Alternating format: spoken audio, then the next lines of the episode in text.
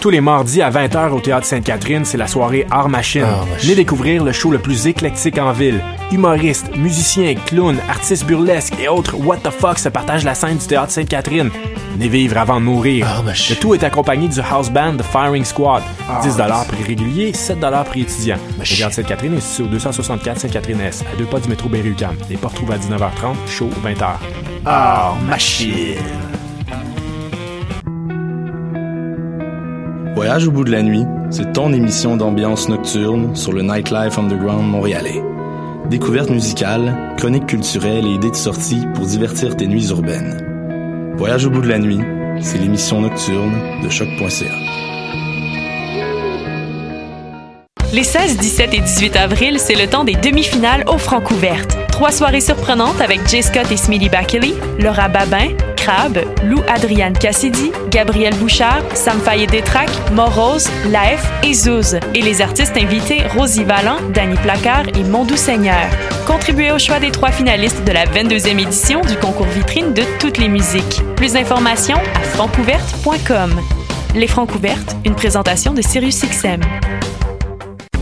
Hey, il est minuit moins une Minuit moins une Oui, pour acheter tes billets pour le festival Vue sur la Relève qui fête sa 23e édition. C'est quand? Du 8 au 19 mai. Oh, c'est où? Au Monument National et au ministère sur la rue Saint-Laurent.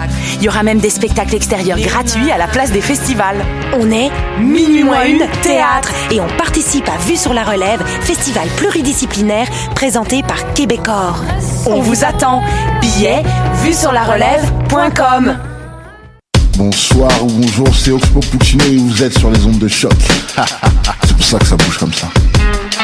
Oh.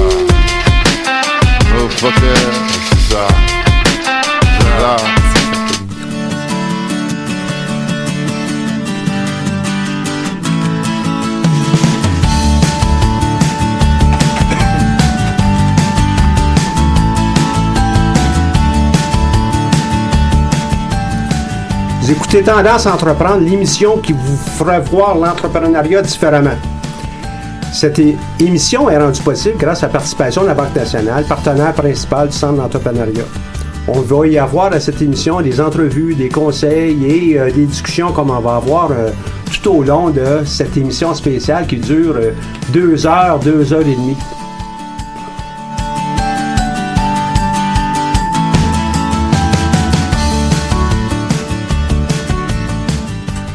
Bonjour et bienvenue sur les ondes de choc pour une édition exceptionnelle et spéciale de l'émission Tendance entreprenante présentée par le Centre d'entrepreneuriat JUCAM. Mon nom est Michel Grenier, je suis à la barre de cette émission hebdomadaire.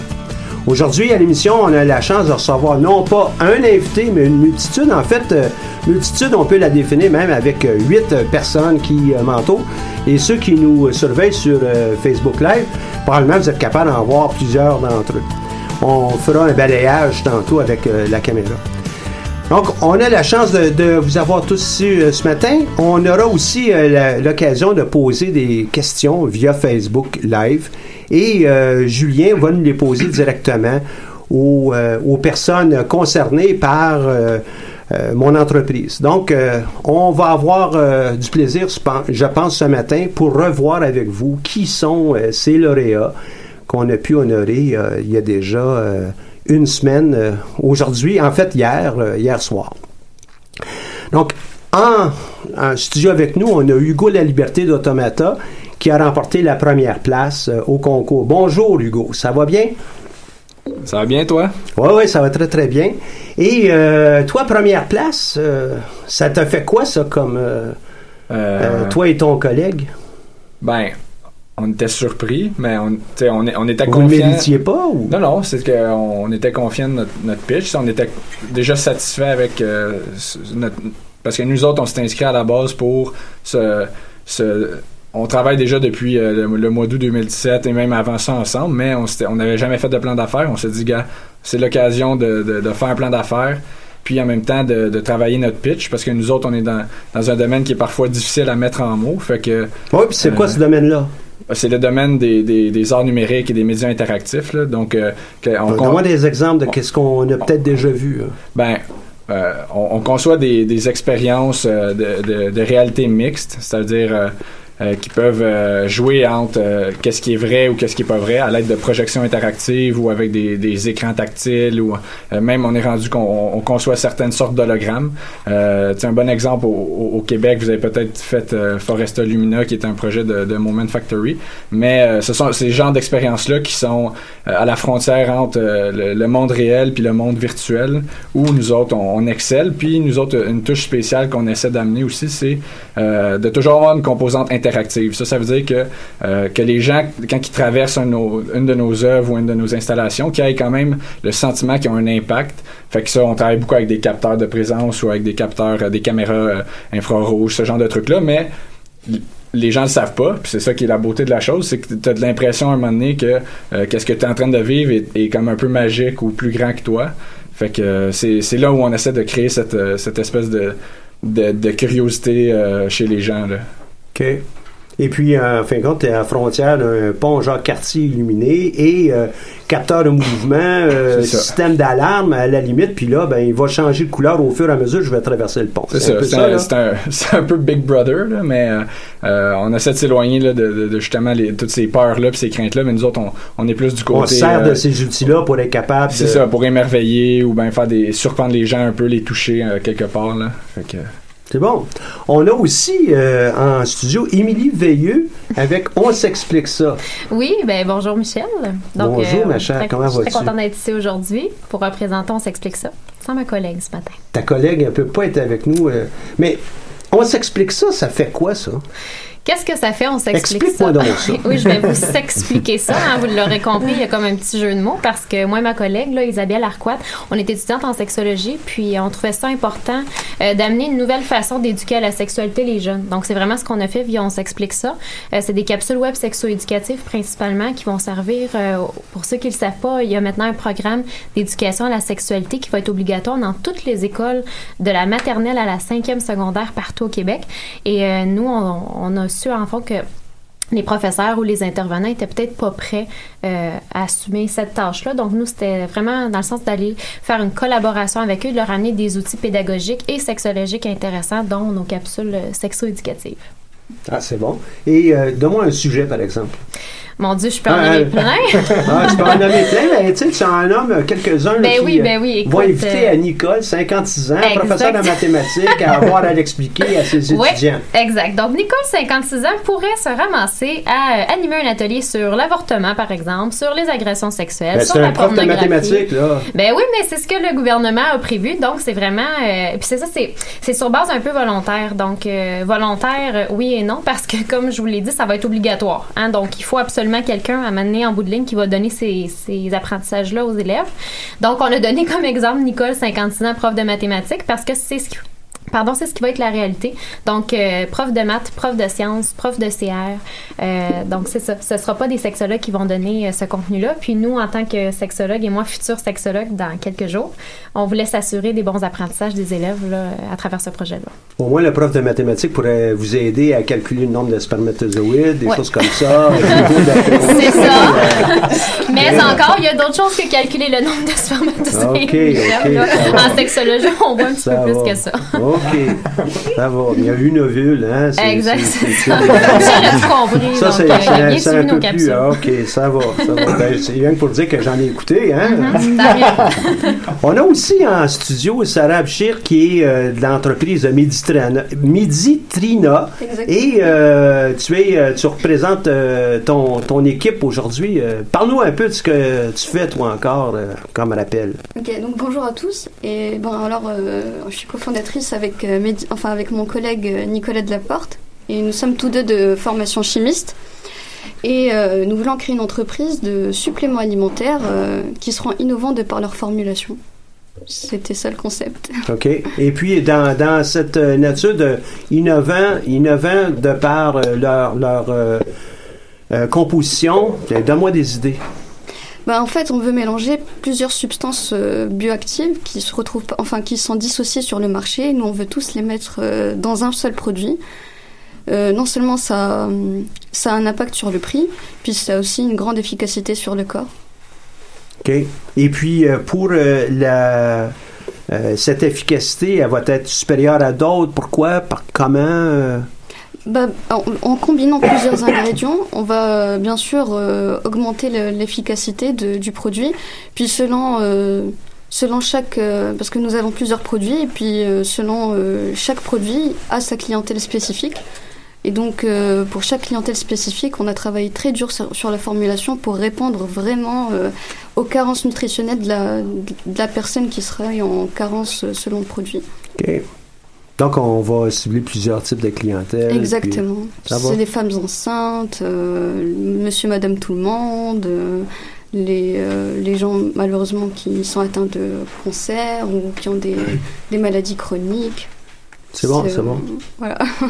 On a aussi Romain Lafont avec euh, nous, Carlos euh, Gonzalez, euh, de Personnage, qui est le projet qui a remporté euh, le prix Entreprise Techno. Bonjour. Donc, euh, bonjour. Oui, bonjour, Et euh. Personnage encore, est-ce que ça aurait été utile ça hier alors qu'on a eu un peu de, de verglas? Parle-moi de ça. ouais, alors, euh, bah, je suis avec Carlos et effectivement, euh, la neige, euh, nous, on a bien compris que c'était un problème pour nous. Donc, euh, pour introduire, euh, on vient pas du Québec, on est respectivement, euh, bah, mais, euh, il est du Mexique et puis moi, je suis de la France.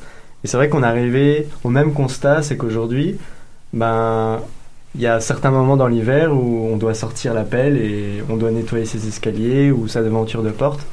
Et parfois, ça peut être un plaisir le week-end, avec un petit café, mais généralement, c'est avant la job. Et on n'a jamais le temps pour ça. Et puis, on s'était dit, euh, on avait un. C'était assez drôle, c'est né dans les couloirs de l'UCAM.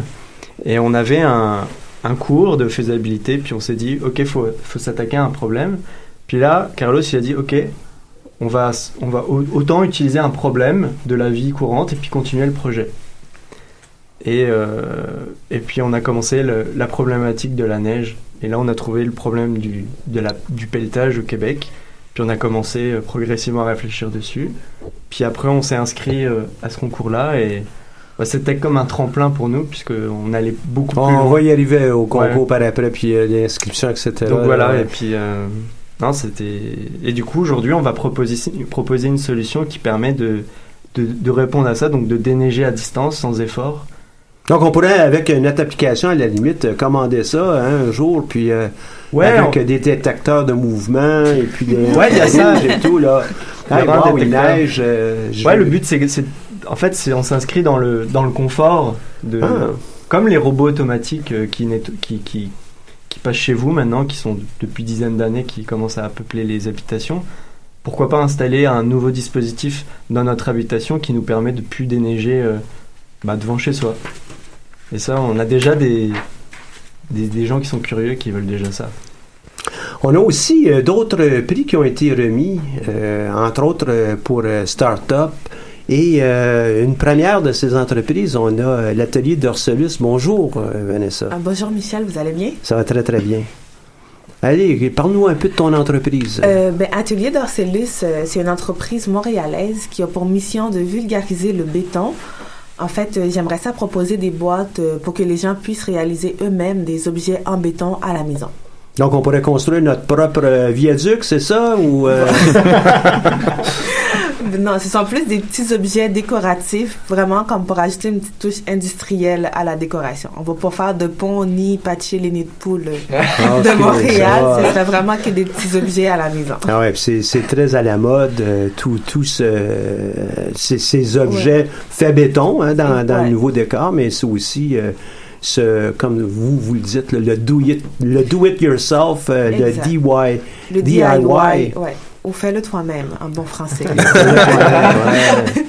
Hey, plusieurs personnes en font de ces choses. Puis, euh, et euh, toi, avec le, le béton, euh, tu nous racontais que tu as trouvé ta propre formulation. C'est évidemment pas du béton armé, là. Hein? Non, en fait- et tu, tu es sur le point de, de le mettre sur le marché? Oui, en fait, c'est avec. on va parler du concours plus tard, fait que je vous expliquerai un peu plus tard de, le pourquoi. Mais mon mélange, c'est vraiment moi qui l'ai fait parce que je voulais vraiment que les objets aient un aspect très gris. Et euh, en, en faisant moi-même mon propre mélange, parce que tout ce que je trouvais dans les magasins qui étaient déjà faits, ça donnait pas l'aspect que je voulais donner à mon produit. Fait que j'ai pris plusieurs types de sable, de gravier et euh, en fait que j'ai tout mélangé pour donner un granulant spécial pour créer mes Donc, toi aussi, tu fais ta propre composition comme Edistrina est en train de faire pour avoir la bonne formulation. là, c'est ça, Exactement, ça, peut vraiment Peut-être qu'il faut y être des partenaires.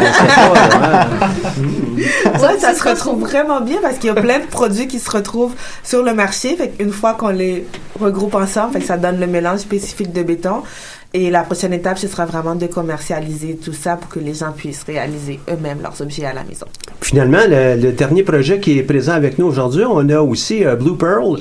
Blue Pearl, euh, tu nous en parles, Francis? Oui, absolument. Bien content d'être avec tout le monde euh, ici euh, ce matin. Ouais. Euh, en fait, Blue Pearl, c'est pas plus compliqué que ça. C'est un manufacturier de spiritueux euh, unique, haut de gamme, qui se donne comme mandat en fait de représenter les saveurs des quatre coins du Québec, puis de faire la promotion de ces produits-là ici, puis à l'extérieur de la province. Ouais, c'est vraiment ça. Et puis, une de ces saveurs va être euh, la Euh, prochaine. on va aller avec un gin au début, avec un ingrédient un peu hors norme, donc le chanvre euh, qu'on va intégrer à ça. Euh, le chanvre, c'est un petit goût amandé, puis dans le gin, très souvent l'amande est présente, fait qu'on a juste substitué ça, puis ça nous donne une petite twist euh, qui fait un peu une référence à nos débuts. Donc euh, nous, euh, ça a commencé dans un petit appartement à Villeray, très illégalement. donc euh, on apporte le chanvre, ça fait une petite connotation, euh, repousser les limites, euh, les règles établies. Donc euh, c'est un peu vers ça qu'on s'en va. On a d'autres produits après, mais on va aller avec euh, le gin euh, pour nos débuts. Ouais. Ça va?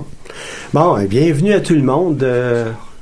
Ah ben oui, Oscar, Oscar, ben oui, puis en plus, en plus euh, tantôt avec euh, avec Julien, je parlais de je parlais de toi, euh, et puis on me racontait que t'étais toi déjà dans l'action au cours du week-end. Euh, au cours des derniers jours avec euh, ton défilé de mode, de, de mode euh, à Drummondville où tu, euh, tu y participais. Parle-nous-en, puis parle-nous évidemment de Oscar Mendoza, la marque, la marque. Ouais, euh, donc oui, c'est ça. Bonjour Michel, bonjour tout le monde. C'est ça, euh, pendant le week-end, euh, samedi, j'avais une présentation avec euh, l'agence, une des agences avec qui je travaille beaucoup pour les mannequins. Donc à chaque année, ils font une euh, un show d'anniversaire. Donc à chaque année, je participe justement parce que c'est un bon partenaire pour moi. Donc Julien m'a suivi pour ces journées-là. Donc c'était quand même très très agréable de de la voir et puis de faire euh, un peu un back euh, backstage et puis euh, le défilé et puis pouvoir montrer ça aux gens au moment donné quand il va pouvoir sortir la vidéo. Donc c'était très très très agréable.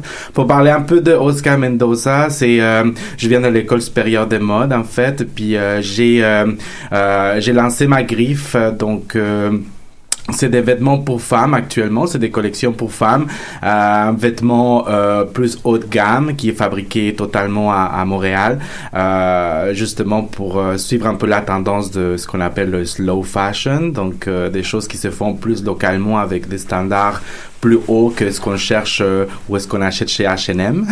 donc euh, voilà, donc en fait c'est, euh, je me spécialise un peu dans le vêtement après six, ce qu'on appelle after six, donc c'est des robes et des vêtements plus soirée pour l'instant. Et, et puis voilà, donc en, gros c'est ça que qu'on fait avec Oscar Mendoza. Je t'ai oublié, je m'excuse encore, Ouais, hein, va, la forêt, la forêt de, de On est nombreux. ah ouais, on est habitué d'avoir un invité, peut-être deux, que c'est assez facile de gauche à droite, puis là, ben, tout ce monde-là, ça sort à mon ordinaire. T'inquiète pas, c'est bon. Vous avez, vous avez, euh, euh, tous participé au concours. J'aimerais ça vous entendre, euh, puis on, sans, sans ordre précis, là, pourquoi vous avez décidé de participer à un concours? On vous donne pas des... euh, c'est pas un grand prix de 100 000 ou un million, il n'y a rien de ça, là. Pourquoi vous avez décidé de participer à un concours? Et puis, euh, euh, on sait aussi que c'est un parcours qui peut peut-être être exigeant parce qu'on vous demande euh, quand même de faire vos devoirs. Pourquoi vous avez fait ça? Ouais, vas-y, vas-y. Donc, euh, c'est Carlos González de l'équipe Persénèche. Donc, je veux le résumer dans une phrase. En fait, c'est une plateforme pour pouvoir tester si ton idée elle marche ou pas, s'il est bien accepté ou pas. Donc, c'était une première étape pour euh, avoir une idée de si ce que tu rêves, c'est vraiment tangible ou c'est pas vraiment faisable. Donc, c'est pour ça qu'on a décidé de, de participer et puis on n'avait rien à perdre il fallait pas investir de, de l'argent, juste Ben, il du fallait temps. invertir. Ben oui, beaucoup de temps. hein. Juste du temps, mais je veux dire, c'est quand même la, la ressource la plus euh, précieuse, le temps. Donc c'est pour ça qu'on a décidé de, de Un participer. converti, un converti qui comprend que le temps est, euh, très important. Super. Autre, autre, allez-y. En fait, euh, un peu dans la même d'emblée, je pense que c'est- ça vient de donner une validation. Puis c'est le fun d'avoir aussi euh, l'opinion des juges qui m'ont donné une opinion externe. Puis ça reste des gens qui ont, qui ont, qui ont vu plusieurs projets d'entreprise. Euh, toi-même, tu es le premier, Michel, en fait, tu as toujours un aspect bien critique. Puis de ce côté-là aussi, je pense que ça apporte une super autre. J'ai une autre perception maintenant que j'ai complété le, le pitch puis le concours puis qu'on a eu nos prix, c'est que ça nous a apporté une adversité aussi, je pense, qui fait qu'on s'est sorti de notre zone de confort, ce qu'on n'aurait peut-être pas fait, je pense, euh, si on n'avait pas été dans un contexte euh, de concours. Puis d'autant plus qu'on peut rencontrer les gens contre qui on va être, parce qu'on on est quand même chacun un contre l'autre. euh, ça, ça te met à vraiment pousser plus. Puis euh, c'est après que j'ai réalisé ça, en parlant avec tout le monde, puis il y a vraiment des beaux projets ici, là, puis je pense pas que je m'aurais mis autant de pression si ça avait pas été dans un contexte de concours. Fait que oui, ça nous a aidé, fait que c'est- mais c'est c'est vraiment par après qu'on se rend compte de ça. là, toi, tu dis ça parce que vous êtes deux, là, les deux premiers projets là, qui en ont jasé, là, c'est, vous êtes deux de l'école euh, des sciences de gestion, là, mais euh, c'est dans ce sens-là, t'es, comment dans, dans ce sens-là, connaître les autres? dans ce sens-là, puis tu, l'as mentionné, c'est sûr que les livrables aussi, ça, me- ça apporte une, une, euh, une pression, une motivation de plus, puis ça, t'as juste pas le choix, sinon t'as l'air fou, ou bien tu vas devoir désister. Fait que c'est clair que t'as des échéances, ben que c'est comme n'importe quoi à l'école, sauf que là, c'est pour une bourse, il y a de l'argent en jeu. C'est sûr que la ressource monétaire est une motivation pour tout le monde aussi. Euh, peu importe qu'est-ce qu'on allait faire avec ce, ce- ce prix-là, puis peu importe c'est quoi le montant, je pense que c'est vraiment plus le parcours qui apporte énormément de valeur à notre Donc, entreprise. là. Mm. Ça, c'est clair. Là. Ça, il n'y a, rien à dire contre ça. Oui, puis moi, pour ma part, je peux rajouter, c'était surtout. T'es euh, pas obligé d'être absolument comme ça, là, hein? On, on s'entend, là. Ben là, je me lance, là, je prends la chance. Manifester, ouais. Mais nous, c'était surtout pour le processus parce que nous, euh, moi et ma collègue, là, on vient des sciences humaines, puis juste le processus euh, derrière ça, on n'était vraiment pas familière avec ça. Euh, Peut-être que c'est différent pour les gens qui viennent de l'EG, mais en tout cas, en, en sexologie, on nous apprend pas, par exemple, à faire un plan d'affaires. Donc, euh, juste ça. À moi non plus. On hein. n'en montre pas tant que ça. À moi non plus. On n'en montre pas tant que ça euh, en Mais- sciences de gestion aussi. Bon, ben, hein, ça me rassure alors, mais euh, ne serait-ce que pour le processus derrière ça, puis avoir une espèce de mentorat, parce que nous, on n'était pas à notre premier concours, tout le monde nous poussait, allez-y les filles, allez-y, c'est une bonne idée, il y a un besoin, oui, parfait. Ben là, vers qui qu'on se tourne? Puis là, on essaye même chez PME Montréal, on est allé, on a comme cherché un peu différents types de mentorat, puis on trouvait qu'au centre d'entrepreneuriat de l'EG UQAM, là, c'était vraiment ce qui nous ressemblait le plus.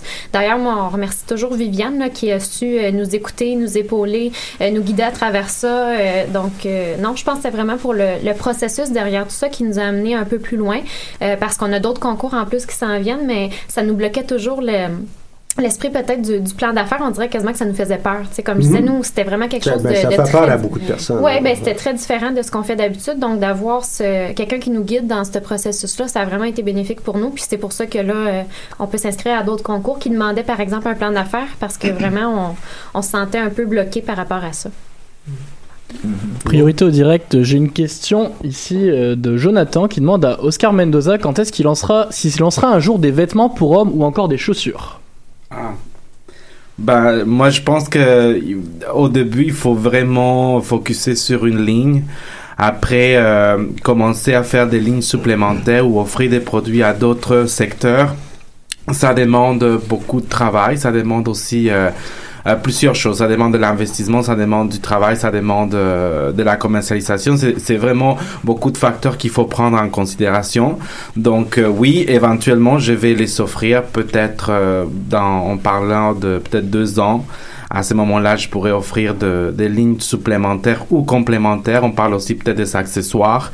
Euh, la chaussure, euh, la chaussure, c'est encore un autre euh, créneau très très euh, complexe. Donc, euh, je pense qu'il faut aller euh, une étape à la fois. Donc, euh, des fois, on peut faire des partenaires. Donc, je pense que c'est intéressant faire des partenariats. Par exemple, si on peut pas non plus être, je pense, spécialiste en tout. Moi, je je je je, je veux pas faire ça. Colan, et Colan, Ouais. il en fait pas beaucoup de, de vestons. Il fait beaucoup de chaussures, puis hein, de... Voilà, donc je pense qu'à ce moment-là, il faut se, se, se faire trouver le partenariat adéquat. Y aller Si, graduellement. voilà, s'il y a un fabricant qui euh, on aime son travail en chaussures, pourquoi pas lui demander de fabriquer de chaussures, donner une licence et puis faire Ah la ouais. fabrication de chaussures Oscar Mendoza. Parce que moi, me mettre à faire le tout, je, je terminerai jamais.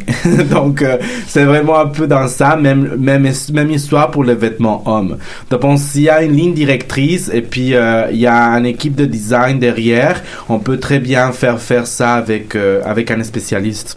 de vêtements hommes qui pourrait faire un produit extraordinaire qui aura le même standard que euh, la collection femmes par exemple donc oui éventuellement ça ça devrait venir Étant donné que tu as, le micro, tu, tu, tu te sens à l'aise de répondre à la question pourquoi participer au concours?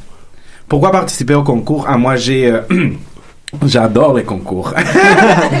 ça me met toujours un challenge avec moi. Ça me met toujours en, en oui, en, en, en, situation de risque, de, de, de danger. Donc, moi, j'ai un peu, un peu ça parce que ça me fait apprendre. Donc, euh, je pense qu'on ne sait jamais d'apprendre. Et c'est très, très, très bien de, de se mettre en tant qu'entrepreneur dans cette situation-là parce que euh, c'est, euh, pour moi, le fait de rentrer dans les concours, ça m'a permis de rencontrer du monde. Ça m'a permis d'avoir euh, un conseil très très euh, euh, on va dire ouais un, conseil très bon au, au niveau de, de, de, la planification de, du plan d'affaires. Et cela pour moi c'était pour moi, c'était très, très bien parce que, à un moment donné, on pense qu'on qu'on qu'on a déjà fait un plan d'affaires, on pense qu'on a déjà en train de commercialiser un produit et puis on se rend compte que non, qu'il y a toujours des variantes. Il y a toujours des variantes dans le marché. Le client change d'avis, le client euh, modifie, évolue. Une chose qu'il aimait l'année passée, il l'aime plus. Donc, ben, je une pense chose... que t'aimes ça, toi, travailler dans ce genre de, ouais. de documents puis de comprendre qu'est-ce qui se passe. Hein? Ouais, j'aime ça. J'aime ça de voir un peu les, euh, les tendance et voir un peu le, le changement de, de ben, en fait de la société. Parce qu'en fin de compte on essaye en tant qu'entrepreneur de vendre un produit. Donc si on connaît pas la personne à qui on va vendre puis cette personne la change tout le temps euh, on se trouve qu'il faut modifier ce qu'on vend et puis exact euh, exact, exact, voilà. Donc euh, je pense que être toujours avec un, un, un, proche de, de du mentorat ou proche de, de quelqu'un qui a plus d'expérience ou qui peut nous, nous guider c'est très bien en tant qu'entrepreneur. Donc c'est pour ça il y a d'autres choses à ajouter, euh, chers collègues? Euh, Automata, mm. Medistrina et ben, puis euh, l'atelier d'Orsolus? C'est sûr qu'il y a beaucoup de choses qui ont été, déjà été dites, mais euh, parce que nous autres aussi, euh, Automata... Mais vous autres, vous êtes des innovateurs. Fait que tu vas être capable de nous trouver quelque chose qui n'a pas été dit, là, hein? Je pense que le est surpris en ce moment. Le défi est là, là. Non, mais, euh, tu sais, c'est moi, de, de, de, mon parcours avec Joe, mais personnellement, j'ai, j'étais un gars de projet puis d'action, puis j'ai déjà, j'ai, j'ai toujours eu une facilité quand même à, à, embarquer sur plein de projets, mais aussi les, les décrire puis d'en parler. Mais à chaque fois qu'on me posait la question, euh, qu'est-ce qu'on fait chez Automata, j'avais comme une, une, une, misère à mettre ça en mots. Puis euh, c'était un des, des, des, éléments déclencheurs qui nous a dit bon, regarde, on va s'asseoir, puis on va le mettre en mots, puis on va faire un plan d'affaires, au moins pour pouvoir en parler, parce que on est capable de décrire les projets qu'on fait. À chaque fois qu'il y avait un projet, parce que au fil du temps, nous autres, moi puis Joe, on a, on a gradué en 2016, fait que ça fait déjà quelques temps qu'on qu fait des projets, puis même qu'on pitch euh, pour décrire des projets. Mais après ça, quand les gens nous demandent concrètement c'est quoi l'entreprise, le, c'était là que c'était difficile à, à, mettre en mots.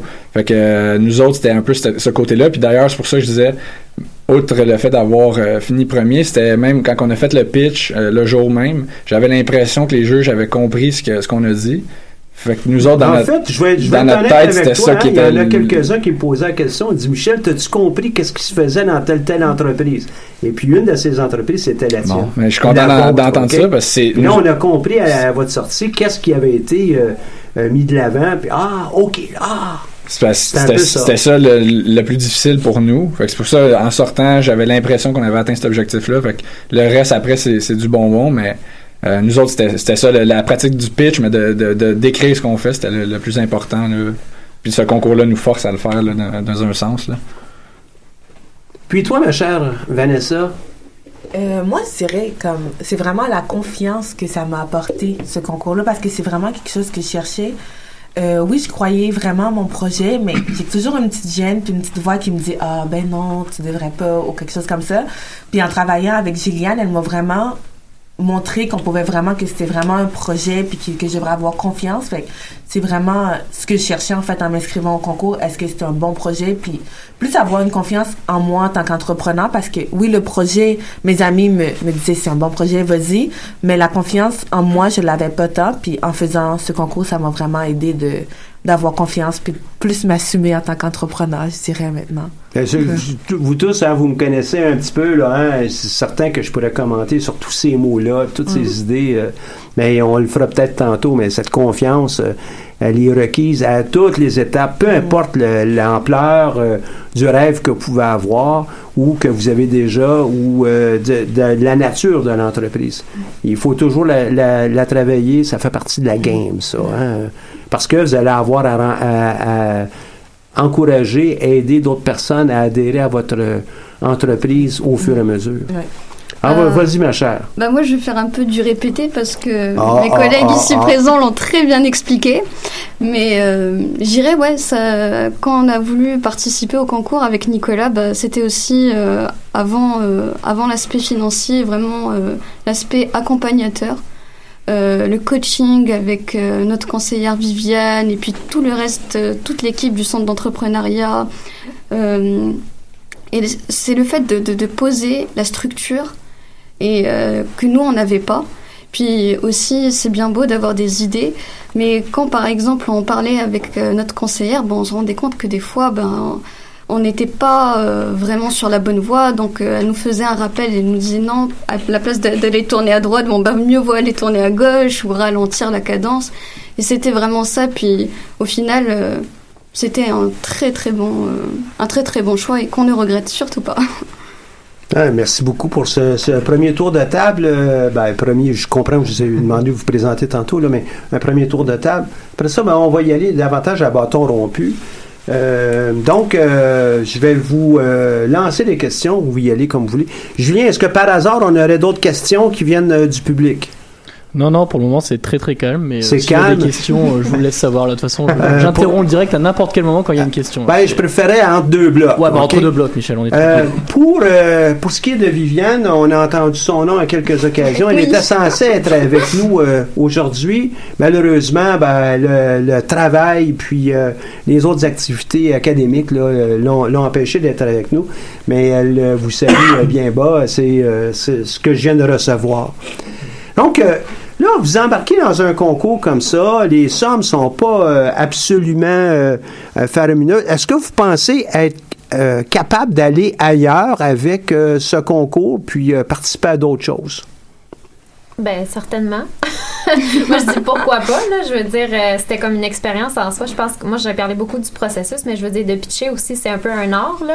Nous c'était pas notre premier pitch, mais à chaque fois on s'améliore. Puis euh, ben là je vais parler pour qu'on s'explique ça, mais euh, ce lundi on, on a un autre pitch qui s'en vient pour le concours Ose entreprendre. C'est notre deuxième édition. Fait que notre pitch qu'on a fait avec ce concours-là, ça nous sert encore une fois pour le prochain pitch qu'on va faire. Fait que je pense que c'est de se servir de toutes ces expériences-là pour pouvoir ben, s'améliorer. Ça va être aussi avec euh, d'autres partenaires. Hein? C'est pas absolument juste dans un concours. Vous allez avoir euh, à le faire peut-être avec une institution financière, Exactement. avec euh, un concours qui n'est pas tout à fait la même chose que l'institution financière.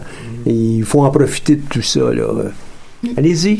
Je vais un peu dans la même direction. Euh, c'est sûr que c'est un début, puis c'est le fun parce qu'il y avait des projets ici, mettons, qui étaient déjà en marche avant même s'il n'y avait pas nécessairement l'intérêt d'appliquer au concours. Nous, euh, c'était un peu ça aussi. Puis dans le fond, c'était juste comme ça faisait partie de notre processus. Puis là, après ça, c'est sûr que concours Oser entreprendre, nous, on n'a pas pu participer cette année parce que je me suis remis en question. Je pense que pour participer à ce concours-là puis avoir des meilleures chances, il faut avoir des ventes. Puis l'an prochain, je vais être encore éli- éligible. Fondation Montréal Inc, c'est la même chose. Mais une fois que tu passes un, concours, tu as gagné ou tu pas gagné, ben tu travailles sur ta prochaine ronde de financement. Fait que nous, on travaille avec PME Montréal pour aller chercher un autre financement. Euh, parce que c'est ça le nerf de la guerre. Je veux dire, euh, plus tu as de cash flow, plus tu es capable de vendre. Fait que tu es, capable de financer ton fonds de roulement. Fait que c'est comme ça qu'on fonctionne. Puis, euh, je veux dire, en business en général, t'as pas le temps, tu te donnes une tape dans le dos, puis ah ouais, tu te relèves, tu regardes en avant parce que c'est pas long que t'en as 10 qui te courent après, puis qui vont te ramasser. Puis, anyway, au- dans nos débuts, on, on a très, euh, des moyens financiers vraiment modestes, là. Fait on n'a pas le choix de travailler deux, trois, quatre fois plus fort que tout le monde. Sinon, euh, il y aura pas de résultat. Fait que, c'est sûr que c'est le fun. Il y a, des- belles, des belles ressources, là, en ce moment, en entrepreneuriat au Québec. Tu ils- cherchent des projets de qualité. On a comme toute une petite validation ici. Je pense ça, je pense que c'est intéressant. là. Puis euh, déjà, je partage un peu mes ressources avec, j'ai par- partagé ça avec Vanessa tantôt. Euh, je pense qu'on a tout intérêt à échanger ça parce que si ça a été bon pour moi, pourquoi ce serait bon pour, pas pour les autres? C'est sûr que c'est bon pour eux Tout à aussi. fait. Puis vous n'êtes pas nécessairement, je ne pense pas que le, le gin euh, fait à partir de chanvre va être en concurrence directe avec un, un do-it-yourself en, en béton. fait. Tu as tellement raison. Peut-être que tu pourrais peut-être t'en servir comme verre, mais ça, c'est une autre question. C'est un- c'est une idée, c'est une idée possible, euh, partnership, j'aime ça. Puis, euh, tu sais, de, de toute manière, je veux dire, euh, c'est tellement pas la réalité. Tu peux pas être dans ta petite bulle. T'as tellement, on est, faut être des éponges. Faut apprendre. Puis, tu sais, le centre d'entrepreneuriat avec Vianne, avec toi, avec tous les juges, c'était la première étape. Puis, tu sais, on, on est qui pour être placé pour genre dire, non, non, on garde notre idée pour nous. Puis, on, tu sais, non, on a tout à apprendre, là. Je veux dire, faut, faut être des éponges, puis juste s'adapter, puis prendre tout ce qui passe. Puis, euh, c'est de même que tu, tu, tu sors de ta zone de confort, tu, tu performes, en fait, là. Mhm. selon moi. Ouais. Ouais, tu sais, vous êtes, vous êtes condamné à ça. Hein? Sans sans euh, reprendre ce que tu as dit, il faut qu'on travaille deux, trois, quatre fois plus fort que les autres. Là, euh, c'est pas parce que les entreprises sont déjà établies qu'ils travaillent pas fort.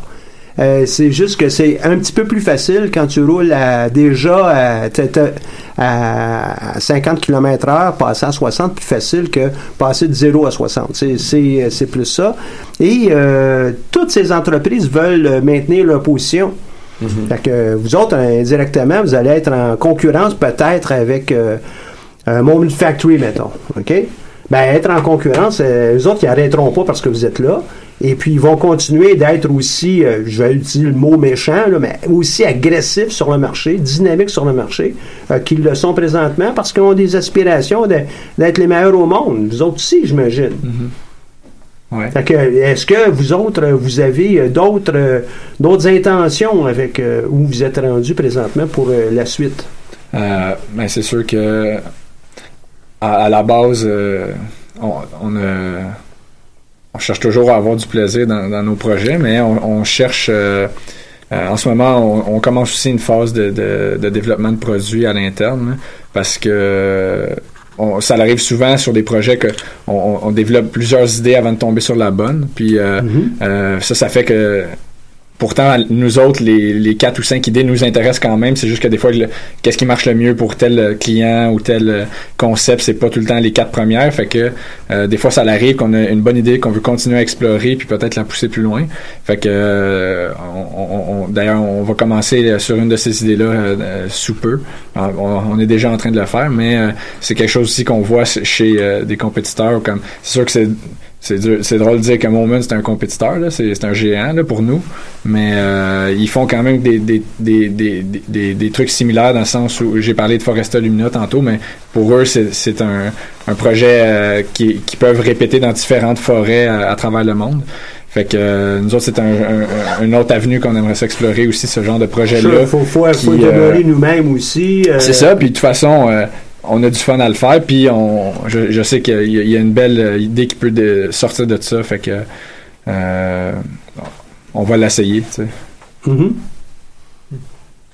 J'ai une question en direct au cas où. Ouais, vas-y. Ok, merci. J'ai Kim qui demande euh, une question pour Francis de Blue Pearl. Euh, La question est tu as lancé Blue Pearl avec deux autres personnes. Comment est-ce que cela se passe pour travailler ensemble et comment est-ce que vous vous complétez?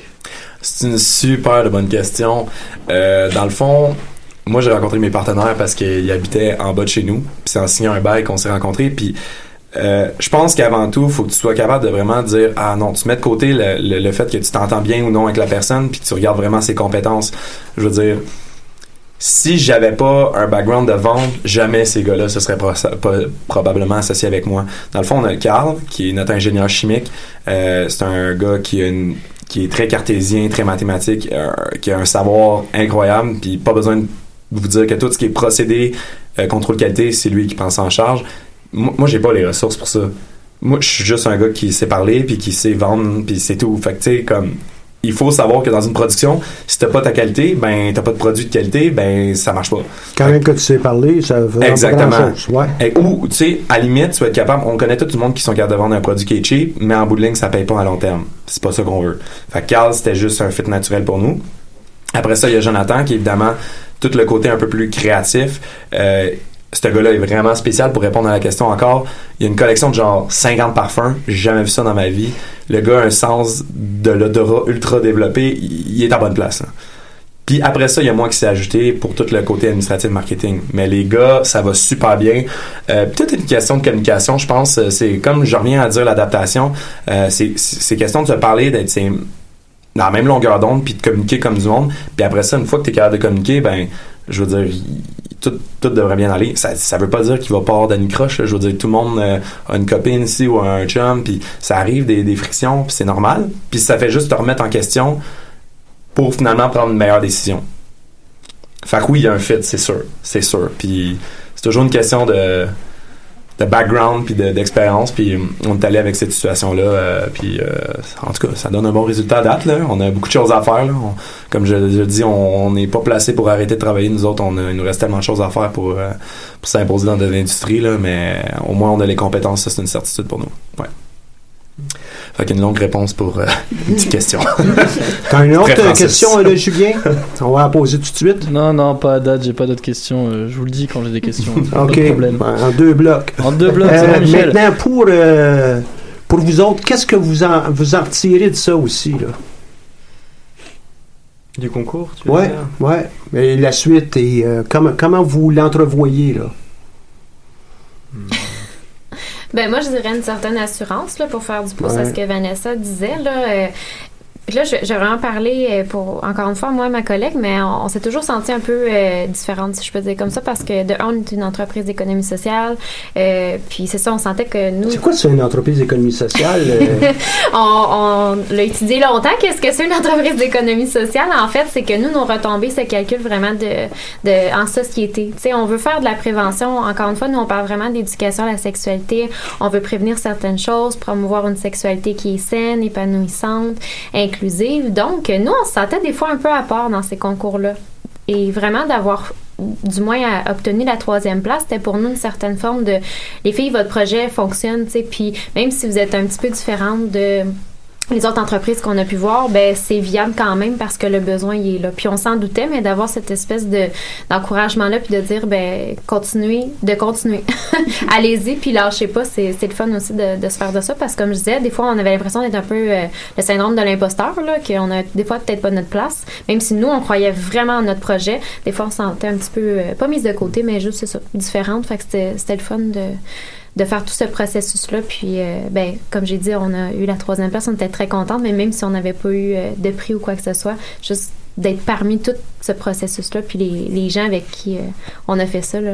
Ouais, vraiment. Puis pour enchérir là-dessus, je trouve que c'est c'est ça qui est la beauté du concours Mon entreprise, c'est que Mhm. les juges sont tellement transparents.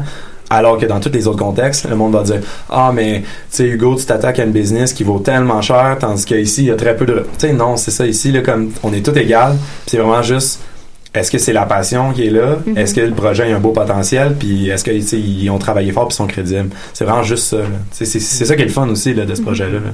Je, je suis pas. persuadé, moi, que tout le monde, euh, même ceux qui sont pas avec nous ce matin, ont travaillé fort aussi. Mm-hmm. Le résultat doit être euh, probant, doit être euh, convaincant.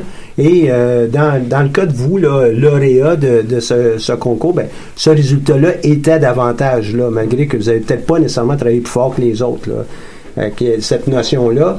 Et l'économie sociale, euh, ça peut être euh, payant, ça? Ben oui. Pourquoi pas? Tu sais, je pense que le Québec, c'est un qui investit le, le plus là, par rapport en économie sociale. On a fait nos petites recherches. Mais, euh, tu sais, l'économie sociale, je veux dire, c'est notre société là, en tant que telle. Puis c'est sûr que oui, nous, on a peut-être une vision euh, vraiment très sexologique de la chose. Comme je disais, on parle de prévention, surtout en sexologie, parce que euh, tout ce qui se fait en sexologie, c'est pour prévenir de plus tard qu'il n'y ait pas de problème associé à la sexualité qui coûte cher au gouvernement, en soins de santé, etc. Donc, oui, là, ces retombées sociales-là, c'est pas à négliger, même si c'est pas. Oui, il y a des retombées économiques pour que notre organisme va pouvoir. euh, je dis survivre, là, mais en fait vivre. là. Survivre, ouais, vivre. Plus que survivre, là, mais vous comprenez que c'est pas les mêmes genres de Puis on retombées. espère mais- évidemment que vous allez pouvoir avoir des salaires qui vont sortir de ça, qu'il va y avoir Mhm. euh, peut-être Ah aussi euh, des équipes de production. Exactement. Vous avez un grand potentiel. Là. Oui, ben du moins au Québec, là, parce qu'il faut comprendre aussi, comme je disais, on se sentait un peu différente des fois là-dedans. On voudrait exporter notre projet, mais il y a certaines limites aussi qu'on va devoir ajuster parce que la sexologie, c'est vraiment propre au Québec. Euh, le bac en sexologie, la seule place où il se le donne en Amérique du Nord, c'est au Québec. Donc, juste ça. Ailleurs, il n'y a pas de sexe? Non, c'est ça, ailleurs, il n'y a pas de sexe. Moi, ils veulent pas comprendre. Mais c'est ça. Donc, c'est très propre au Québec. Puis, euh, déjà, nous, on en a parlé euh, dans ce concours-là. On avait des projets, bon, euh, d'expansion un peu de traduire, ne serait-ce que notre contenu présentement est en français uniquement. Mais déjà, euh, le marché canadien pour ce qui est de tout ce qui est sexologie, très différent de ce qui se fait au Québec. Puis je veux dire, euh, la sexualité ou la conception de la sexualité en Inde, en Chine, c'est pas la même chose qu'au Mhm. Québec. Fait que c'est sûr qu'il va falloir adapter notre contenu si on veut grandir dans, dans cet esprit-là, là, du moins. Là. Fait que, oui, T'es c'est pas en train de m'indiquer que vous avez des visées sur l'Inde et la Chine? Non, pas là? encore. Pas encore. On sait jamais. Je voulais B. valider. Mais, non, c'est ça. Mais en tout cas, du moins dans la francophonie, on, on se rend compte que, tu sais, on a quelques euh, visionnements en France, euh, en Belgique aussi. Puis euh, on se rend compte que, par exemple, avec notre accent, euh, il y a beaucoup de gens qui ne nous comprennent pas, même si on parle la même langue. Donc, c'est des choses, par exemple, refaire des capsules, mais d'une autre façon. Donc, euh, ne serait-ce que ça, là, c'est, ouais, des petites limites, mais que nous, on voit pas ça comme des limites, c'est plus comme des défis. Mhm. Un gars, une fille, c'est pas la même chose au Québec que ça l'était en France d'ailleurs. Hein, les- Ben, les expressions, les habitudes. Exactement. Le, le futur pour vous, ça se traduit comment? On, a eu un- ici un, un point de vue, mais le futur, qu'est-ce que vous allez faire après? Toi, tu, tu, veux, tu te vois à Paris, tu te vois euh, dans votre cas à vous, vous voyez aussi euh, un peu partout avec euh, votre produit ou juste ici au Québec, à Montréal, euh, etc. Allez-y. Ah, moi, je vise l'international, oui. C'est euh, c'est euh, c'est quelque chose qui euh, qui est très intéressant comme marché. C'est sûr qu'à chaque marché, il faut il faut faire une petite étude où il faut quand même aller essayer.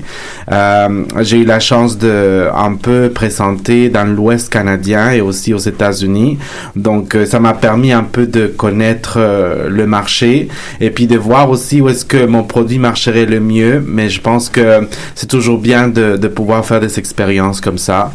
Et euh, oui, à la limite, euh, euh, je pense que créer une compagnie qui peut s'exporter ou qui peut, ouais, c'est bien ça, exporter à d'autres pays, ouais, qui peut s'exporter, c'est c'est très intéressant. Surtout maintenant dans le dans le contexte actuel de de la mondialisation, on va dire, c'est c'est facile. On peut avoir un commerce électronique où les gens en Chine peuvent acheter, ou les gens au Mexique, ou les gens au Canada. Donc, je pense que euh, c'est faisable. C'est sûr que pour tout cela, il, il faut un investissement. Ah, c'est pas avec euh, juste le lancement de un site internet qu'on va avoir euh, des euh, des ventes, mais c'est quelque chose de faisable si on trouve les moyens de, de encore une fois d'avoir un, partenariat ou de faire des des concours ou de trouver les investissements nécessaires pour pouvoir grossir. Je pense que c'est quelque chose de, de de très très faisable de nos jours. Oui.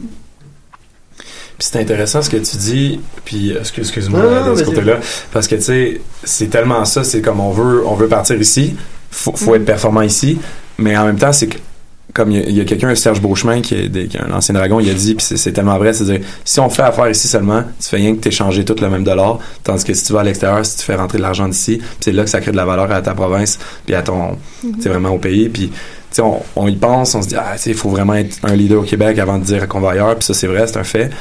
Mais en même temps, si on regarde le Canada au complet, c'est l'équivalent de la Californie, là. Fait que, tu sais, Ouais. comme, on n'a pas le choix d'ailleurs. c'est juste ça.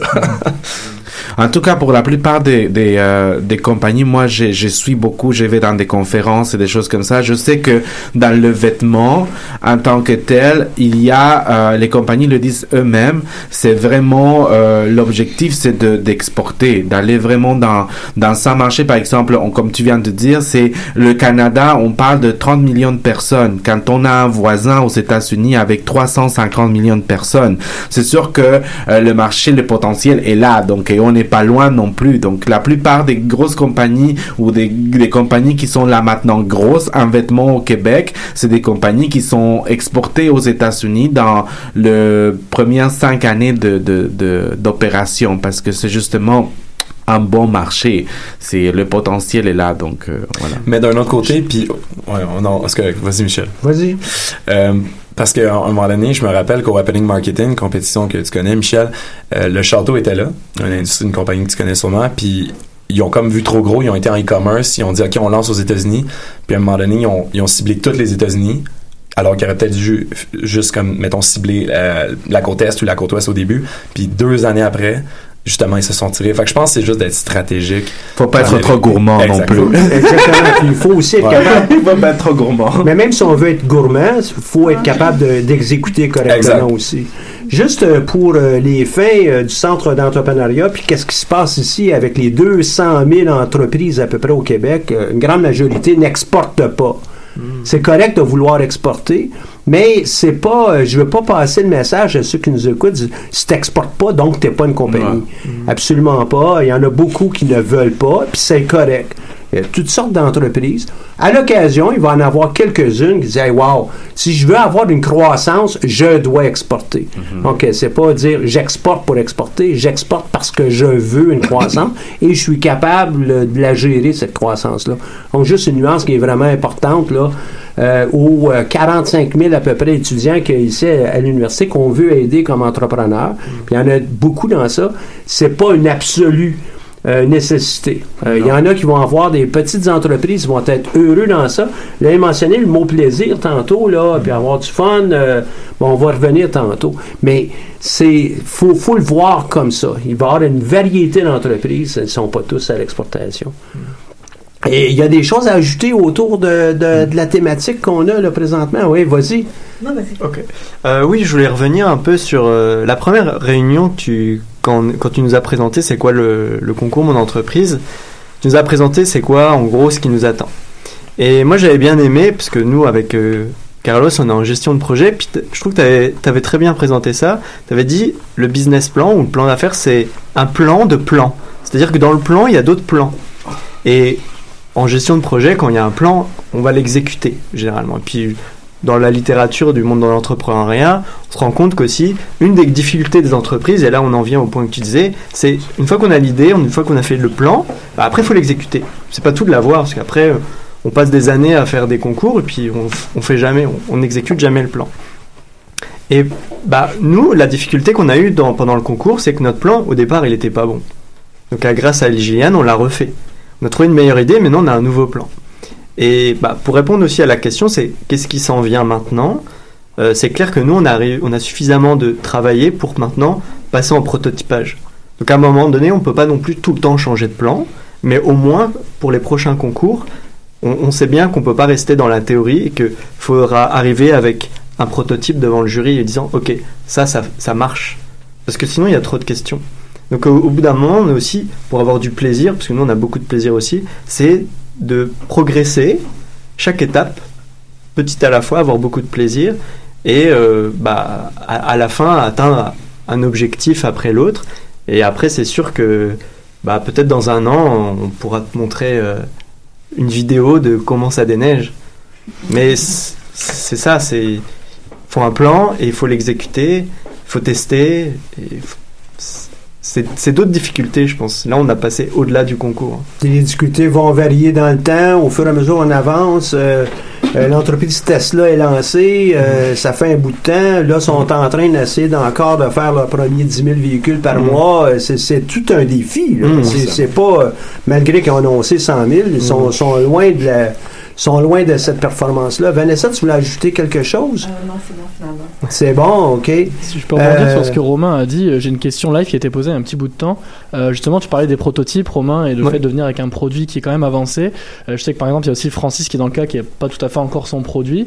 Euh, j'ai une question. Godefroy il a demandé pour chacun des entrepreneurs quand est-ce que vous allez mettre votre produit sur le marché et Mhm. combien de temps cela aura-t-il pris tout le processus de. Enfin, c'est des estimations, on s'entend, mais ceux qui peuvent répondre, allez-y. Bah, bah si par exemple on parle de notre produit avec euh, Carlos, euh, donc pour personnage, euh, nous c'est un produit technologique manufacturier, c'est-à-dire c'est pas forcément de la techno pure en, TI. Moi je, je, suis développeur, ancien développeur, mais ça ça peut aller rapidement. Mais là on fait quelque chose qu'on n'a jamais fait, c'est-à-dire que nous-mêmes on n'a pas encore toutes les compétences en électronique, mais on a un doctorant avec nous. Mais c'est sûr que le prototypage dans tous les manuels de, de start-up, là, euh, Lean Startup ou euh, Agile Startup, un des premiers mots, c'est aller le plus rapidement sur le marché avec ce qu'on appelle le MVP, là, le produit, le Minimum Valuable Product, pour tester au plus rapide pour voir si ça convient à la clientèle, pour pouvoir mettre en place les corrections et pour, pour avoir des chiffres exacts, c'est les coûts, c'est quoi tes coûts, c'est quoi ta chaîne d'approvisionnement? Et donc pour répondre à sa question, c'est quand la mise sur le marché? Bah Ça c'est sûr que c'est une question qui, que tu dois te poser tout de suite parce que c'est quoi ta, ta projection? Nous on est lié au cycle hivernal. Ça veut dire que déjà on est, on est un peu grillé pour deux ans.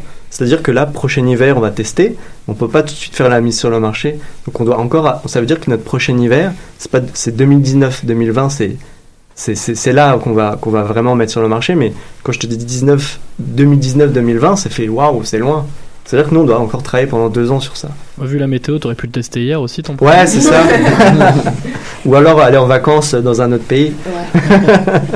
Ouais, nous autres, dans notre cas, euh, étant donné que le produit change à chaque fois, c'est c'est quasiment plus difficile, là, dans le sens où euh, on- comment qu'on fonctionne, souvent on, on arrive, euh, on, on sur des, des projets euh, pour euh, euh, autour d'une idée, puis une fois que le client euh, accepte l'idée, c'est là qu'on tombe.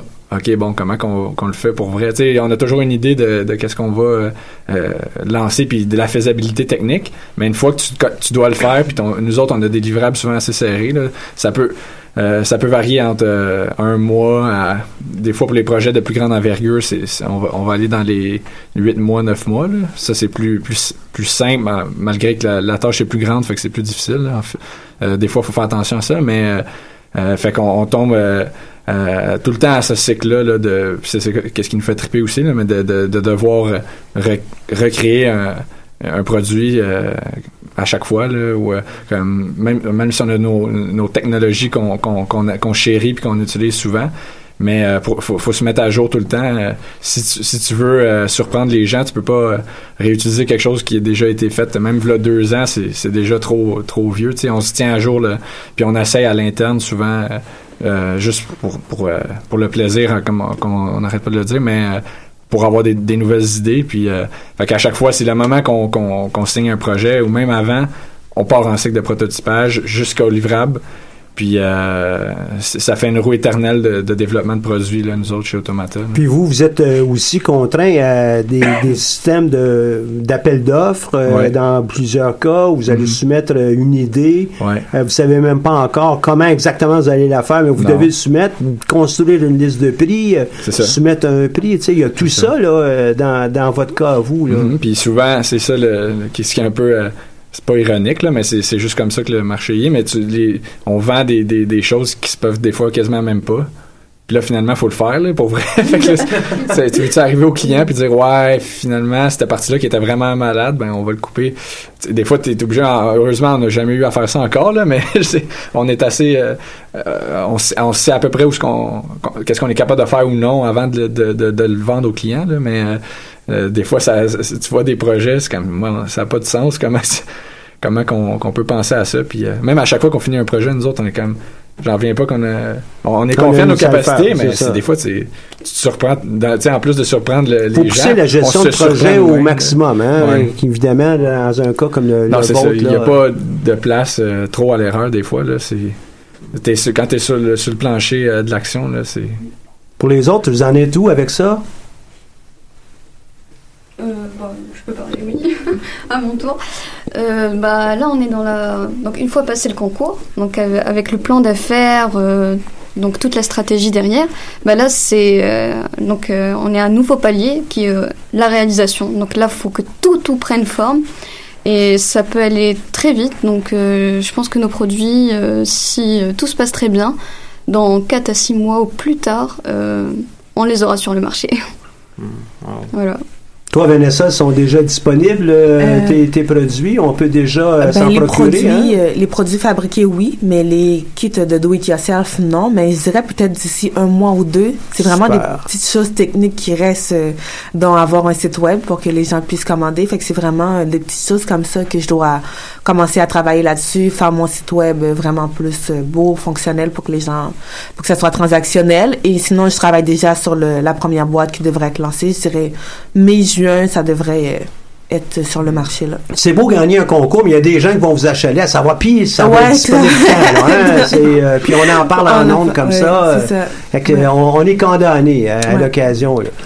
Dans, ton cas, euh, Oscar, c'est évidemment, c'est déjà là. euh, Ouais, les produits sont déjà là, donc euh, soit en ligne, soit dans mon atelier ou dans le. On fait plusieurs pop-up shops, donc ça peut être sur l'île de Montréal, ça peut être à Toronto ou ça peut être ailleurs. Là, par exemple, hier j'ai eu une invitation pour faire un pop-up shop à Seattle. Au début, je suis en train de voir la date. Mais euh, c'est ça, donc euh, les gens peuvent savoir en me suivant sur euh, les réseaux sociaux, soit Facebook, soit Instagram. Et sinon, sur le site internet, et pour Montréal, on a un partenariat avec une boutique dans le Vieux-Port qui s'appelle Perfect. Donc euh, là, normalement, les gens peuvent trouver aussi euh, bientôt. Là, c'est je, je dois livrer la marchandise d'abord. Donc je dois la livrer peut-être euh, début euh, début mai. Donc voilà. Et sinon, Encore là, toi, tu es condamné à livrer au fur et à mesure. Hein? Oui. Si tu vas à, Seattle, ça vaut la peine peut-être d'aller voir Chiuli. Il y a peut-être des inspirations pour tes futures créations là-bas. Là, hein? Qui ça? Chiuli. Ah, Chi- ok. le, le gars qui fait le, Le verre. Le verre. hein? oui, Ouais, oui, oui, verre oui. Couleurs, les formes. euh, Ouais, ouais. Je suis certain qu'il y a, une création, en, Ouais. un mix à, à arriver à un moment donné. Là. Oui, oui, oui, c'est, vraiment cool. Et sinon, euh, pour préparer euh, pour le printemps-été 2019, c'est ça que je dois faire aussi pour présenter au mois de août-septembre. Voilà. Vous, avec On s'explique ça, c'est déjà disponible. Vous allez avoir euh, des versions euh, plus euh, académiques plus tard ou qui vont être plus secondaires, c'est ça, ou du- niveau secondaire. C'est- Qu'est-ce que vous allez avoir En de fait, différent? donc nous, notre produit, c'est vraiment c'est des ateliers sexologiques, donc des ateliers à présenter aux élèves en classe. Sinon, c'est des formations auprès des, du personnel enseignant et non enseignant, ou même des formations, pardon, des, des conférences, je m'excuse. excuse me. Donc, euh, on, on vend un peu de tout ça parce que nos capsules sexo-éducatives, c'est pas ça qui est monétisé. C'est déjà disponible une centaine Ça, c'est de pour vous capsules. faire connaître. là. Oui, puis aussi juste pour donner une petite information, parce que c'est cinq minutes d'information, mais c'est pas suffisant là, quand on parle d'éducation à la sexualité. Donc, euh, on a déjà euh, une bonne euh, une bonne banque d'ateliers euh, déjà prêts là, euh, qu'on a testé aussi en classe. Donc, la, la vente se fait présentement Ouais, auprès des institutions oui, euh, les commissions des, de ou des fois c'est des professeurs qui nous approchent aussi, mais on se garde quand même une marge de manœuvre parce que notre contenu est aussi personnalisable. Tu sais, je veux dire, on parlera pas de consentement de la même façon avec des élèves de 5 à 7 ans en adaptation scolaire qu'avec un groupe de secondaire 2 mix. Vous comprenez? Fait Bon, c'est- ouais. c'est sûr qu'on se laisse une certaine marge de manœuvre. On peut pas avoir déjà euh, 15 000 heures d'atelier déjà, déjà fait. Je veux dire, ce serait du temps peut-être un peu euh, dépensé pour rien. Donc, on, on a aussi ces, c'est ça, ce Vous allez avoir à la carte. vous euh, adapter à la demande à la clientèle, aux besoins pressants. Parce que c'est personnalisable aussi. Le gin, on va en avoir quand? Ben, en fait, on est en recherche de développement, puis Julien a eu la chance de pouvoir aller faire euh, la dégustation d'environ euh, 15 produits. là. Euh, il était plus capable de conduire euh, sortant de là, fait que je suis allé le porter. Mais euh, en fait, ça s'en vient pour juillet, fait que euh, on est en train de, on- de, de, de fermer les taux un peu. Là. On, on a 5-6 produits qu'on sait que ça- c'est un bon potentiel. Après ça, c'est vraiment juste des petits détails.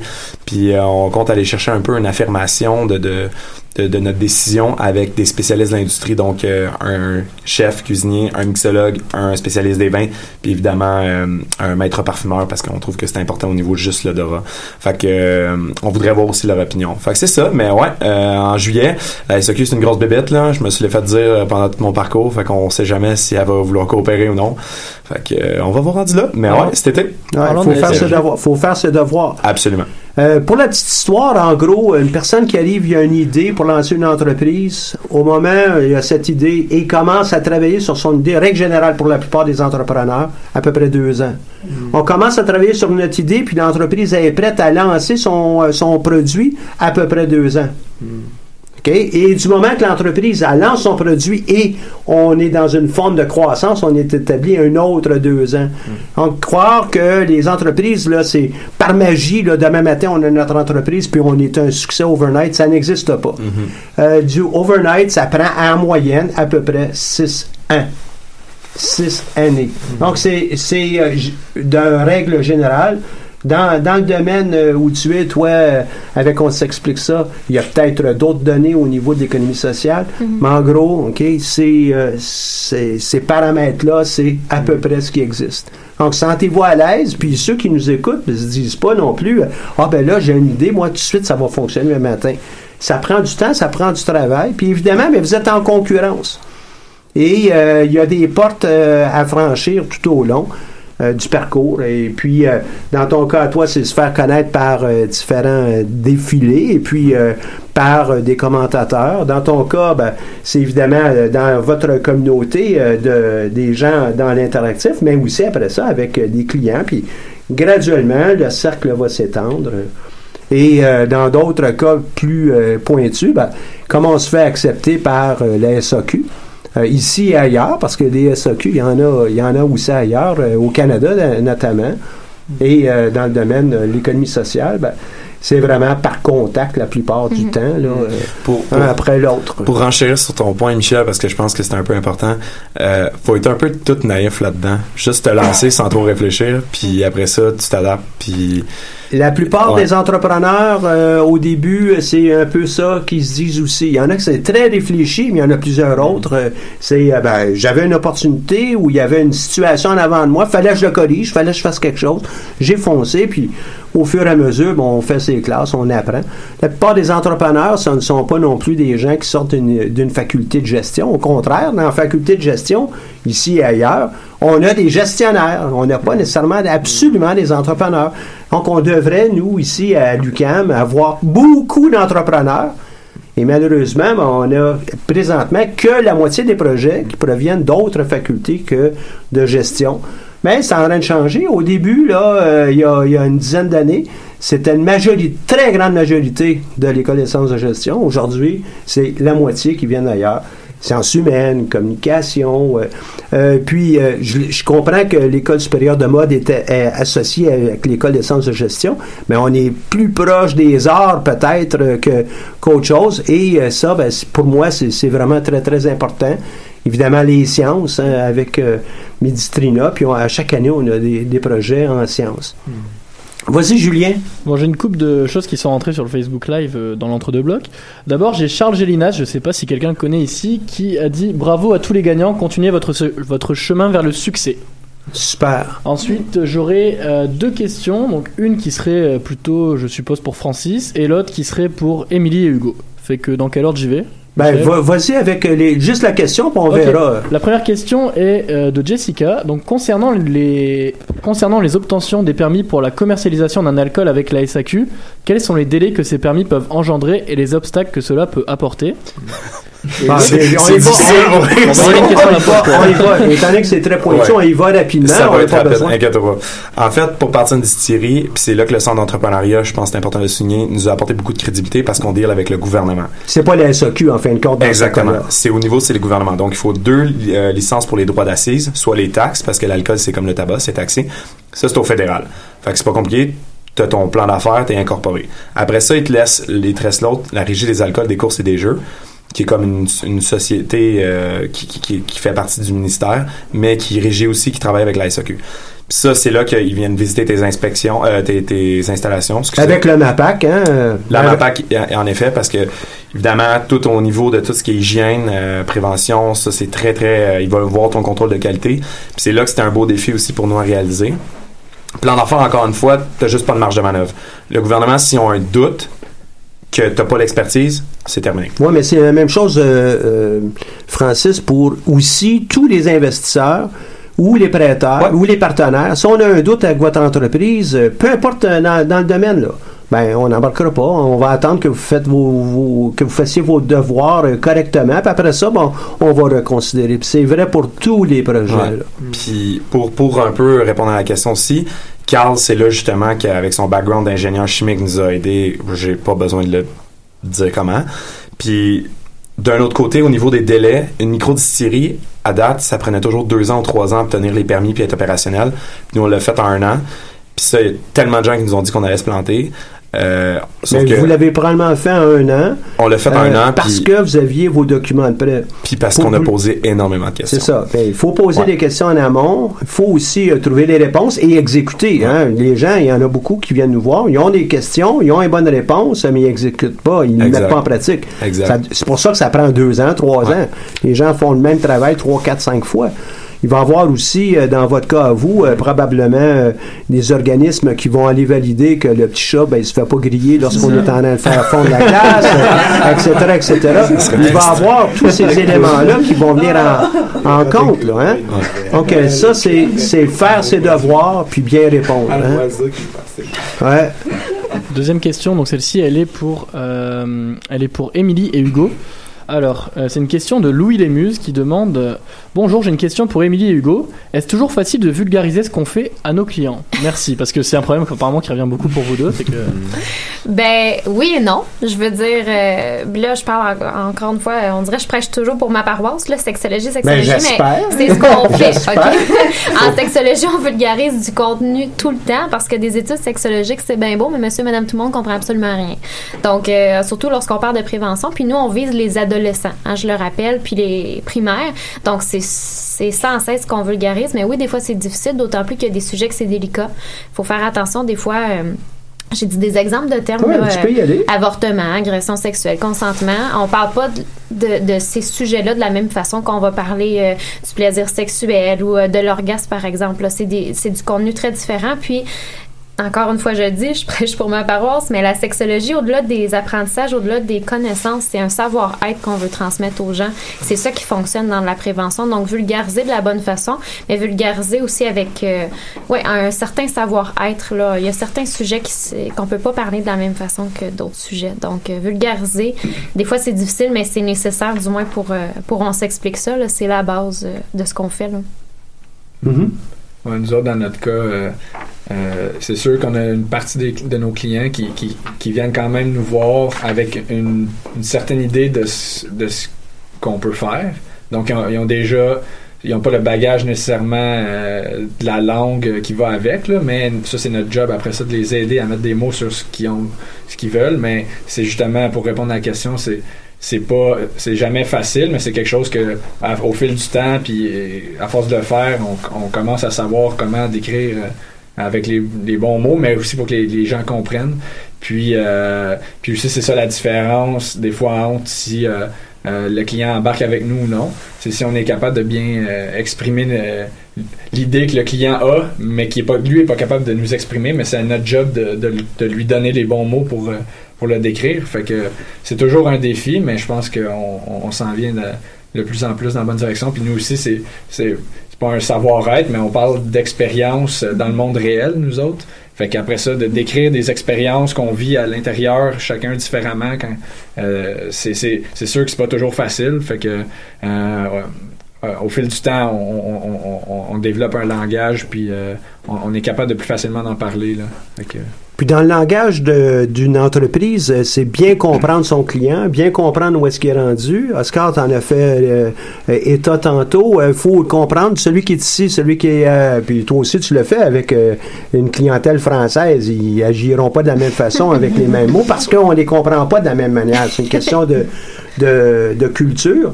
Et puis, on- si on fait le tour, là, ici, euh, ça va être la même chose avec euh, les suppléments alimentaires, avec euh, les produits. Euh, peut-être, euh, toi, ton produit en béton ici, euh, peut-être intéressant pour une clientèle, mais euh, tu veux le faire au sud de la frontière, ben ça fonctionnera peut-être pas parce qu'eux, ils préfèrent autre chose.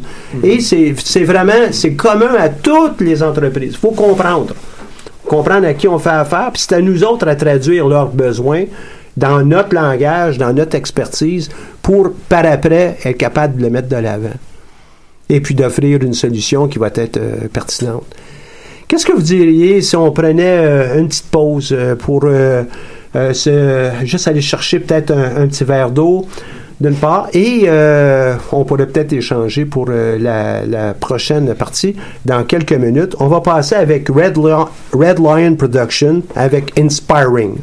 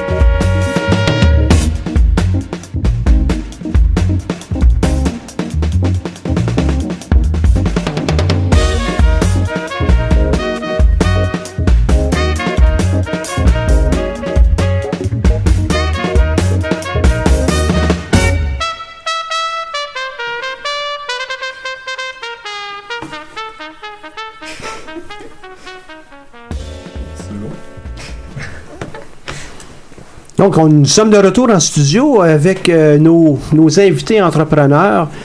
Euh, on a eu euh, Red Lion Production, on a eu Maisha avec Inside, Inside the Corn et avec Ezra Pure Shade. Donc, pour ceux qui sont intéressés par ces artistes, qui sont aussi, pour plusieurs de ces artistes, hein, des entrepreneurs. tu es obligé de convaincre, tu es obligé de monter ton plan d'affaires indirectement. Faut que tu sois financé, tu dois être euh, appuyé des partenaires. Alors, on doit définir notre style, notre produit. Hein. C'est, ni plus ni moins euh, la même type de- d'entreprise que vous avez fait. Une des choses qu'on on a discuté un petit peu avant, euh, euh, dans cette première partie, ça a été la, la dimension du plaisir. Vous faites une entreprise pour avoir du plaisir. C'est quoi ça?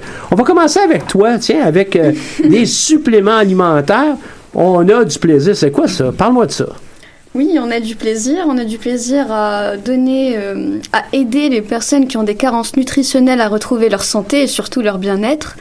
Donc euh, voilà, ça nous aspire. euh, Donc, le ça de plaisir, se toi, c'est d'aider. Exactement, sachant que mon associé et moi sommes scientifiques et bah, un scientifique pur et dur veut aider son prochain en, en marquant l'histoire, en aidant toujours, euh, en inventant, toujours en étant ingénieux. Moi, je pensais qu'un scientifique était heureux avec ses molécules. C'est dans domaine. Ça, ça- ça, c'est le stéréotype. Ça, c'est le stéréotype. voilà. Mais, mais le vrai stéréotype, c'est ce que je viens de dire.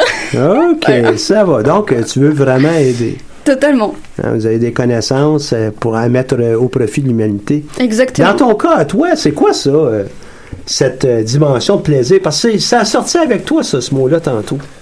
Ben, au départ aussi, euh, notre, projet, c'était de. Automata, c'est un moteur euh, de notre création pour nous. Fait que ça nous permet de. En plus de nous exprimer à travers ça. Mais comment, comment voulez-vous qu'on prétende créer des expériences qui sont euh, le fun si nous autres, on n'a même pas de fun en les faisant? Tu sais, ce serait un peu un paradoxe. Fait que euh, ça passe souvent par là.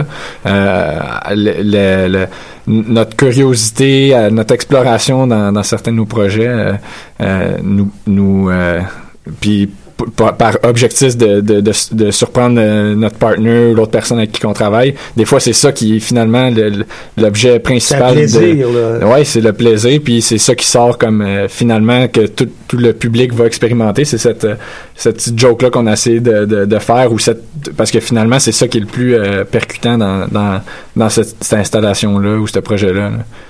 Fait que, Puis C'est quoi le plaisir euh, avec faire fondre la glace, euh, faire fondre la neige? euh, vous avez du plaisir, vous autres? Vous l'avez mentionné, vous autres aussi, on a du plaisir. euh, Bah, je pourrais dire que euh, venant d'ailleurs, euh, je trouvais un peu étonnante qu'en plein 2018, il n'y avait pas de solutions euh, innovantes pour euh, se réveiller tôt le matin. Et À puis, chaque euh, année, il y a de nouvelles sortes de pelles, de nouvelles couleurs de pelles. chaque année. Ouais, c'est ça. Donc là, on s'était dit pourquoi on, on essaye de rêver un peu et puis essayer de construire un, outil qui te permet vraiment de d'oublier euh, le pelletage euh, les matins et puis euh, utiliser ton temps pour faire d'autres choses, dormir plus, euh, manger euh, ton petit déj plus tranquillement. Et c'était là où on s'était dit, allons-y, on va essayer de faire quelque chose de, de nouveau. Et puis on part toujours de, de principe qu'on n'avait rien à perdre. Nous, on fait une maîtrise et on a deux ans pour, euh, pour faire des études. Mais entre-temps, c'est là où on a trouvé, euh, en fait... Rendre que- utile à l'agréable? Ouais, c'est ça. Parce que je me suis dit, pourquoi pas trouver un projet qu'on va développer pendant tout au long de nos études plutôt que travailler pour quelqu'un d'autre ou pour euh, faire des projets que on n'aime pas ou on a on n'a pas du plaisir à les faire. Mieux de dédier et prendre une Ah décision que quelque choix, chose hein, ouais. d'utile. Et c'est là où, où- où le plaisir de, de monter le projet euh, est arrivé. Toi, Vanessa, de, de toute évidence, avec le do-it-yourself, euh, euh, il y a du plaisir dans ça, mais tu trouves le plaisir avec ton entreprise dans quoi? Euh, ben, je dirais comme, ben, mon, comme mon entreprise, c'est vraiment du loisir, là, en gros. Puis, déjà, chaque thématique de, de boîte, en fait, que les gens vont pouvoir réaliser à la maison, fait que c'est mon plaisir de me dire, OK, quel, quel objet que je pourrais réaliser, puis vraiment tout le concevoir, l'objet, en pensant que la personne qui va faire l'objet, c'est aucunement comment utiliser cette matière. Fait que c'est vraiment ça mon plaisir de, à chaque fois sur un projet, il faut comme que je remette, me remette à zéro moi-même en me disant, ah, mais je sais pas comment le faire. Et là, c'est comme un peu mon plaisir de, fait que chaque objet recommence à Donc, ton zéro. plaisir, toi, tu le trouves dans la réalisation, ouais. dans la, la façon dont tu Dans le la fais, conception, ouais. Façonner une solution, Ouais. là. Pour, euh, ouais. OK. Oui. Avec la- du gin, j'imagine que toujours dans Pas besoin de dire euh, que c'est du plaisir en bouteille.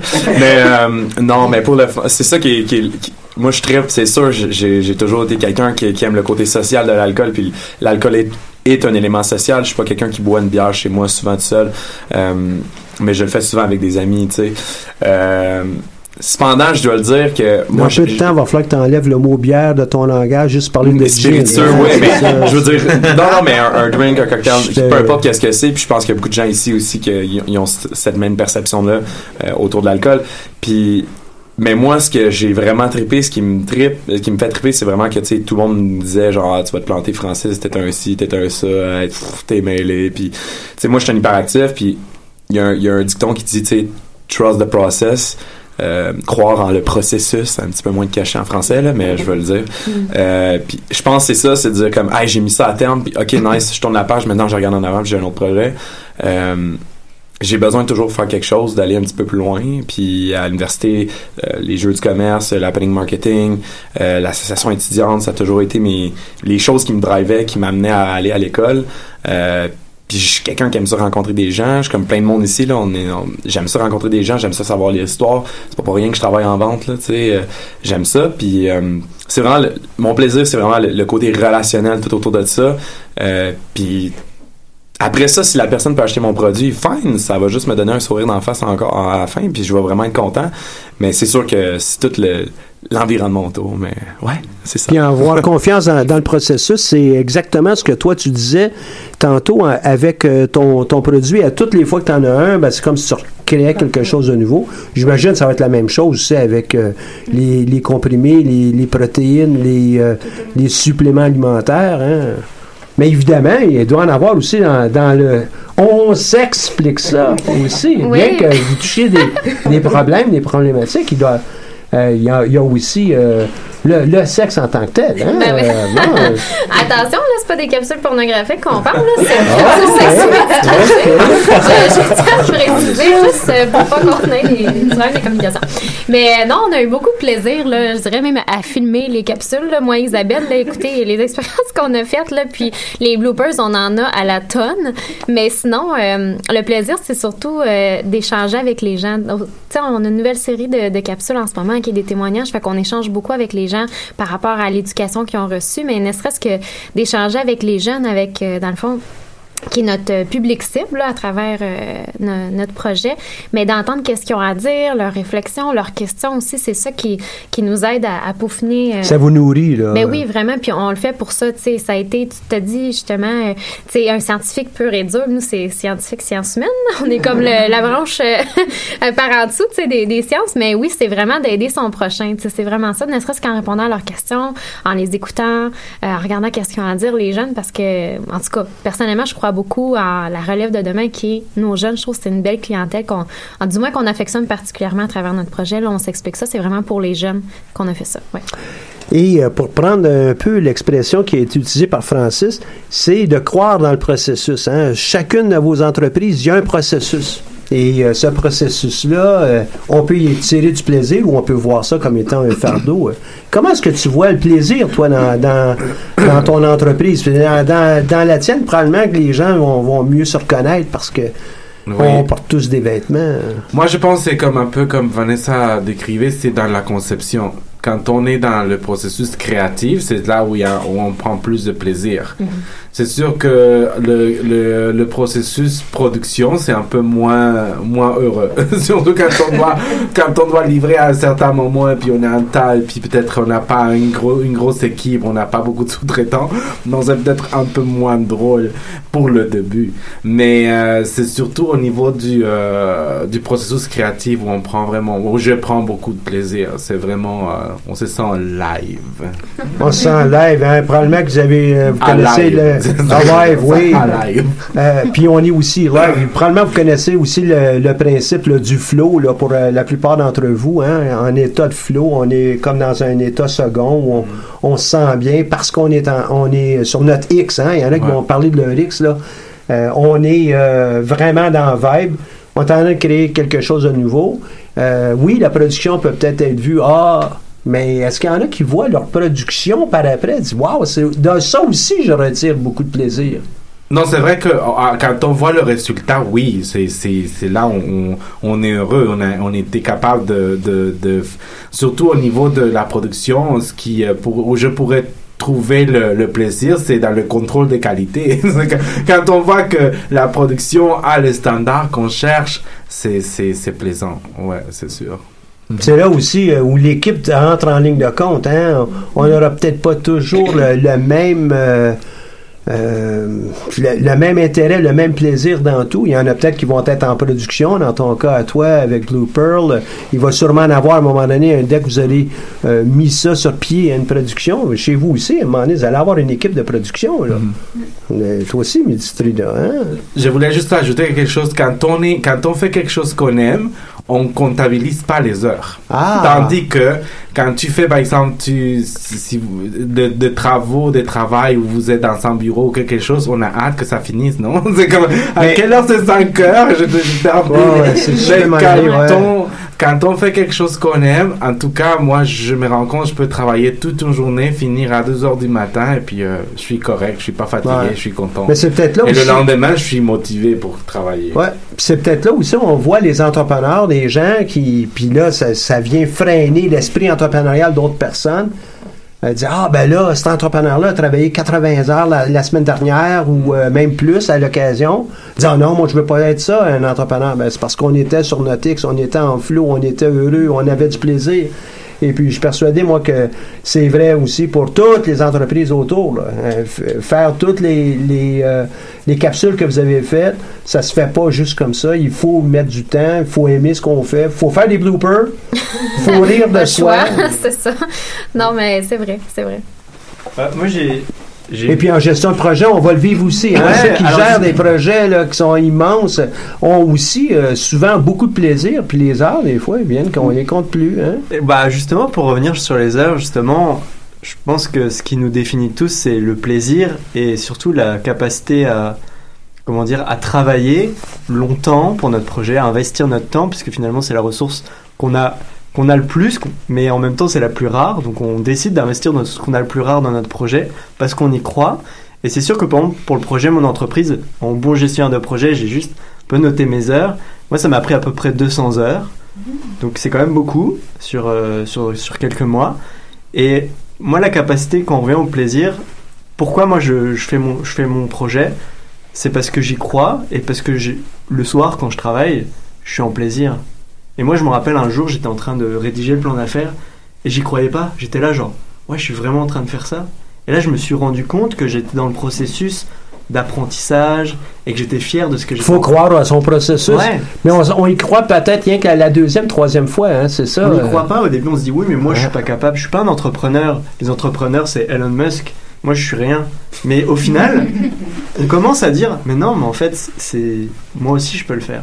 Hein? Et je pense que ça prend comme un, une- un déclic dans, la- dans le cerveau en disant, ok, ouais, je vais le faire. Et maintenant, je vais le faire. Les gens connaissent Elon Musk de, de quelques années, là, mais en réalité, euh, ça fait longtemps qu'il bûche. Hein?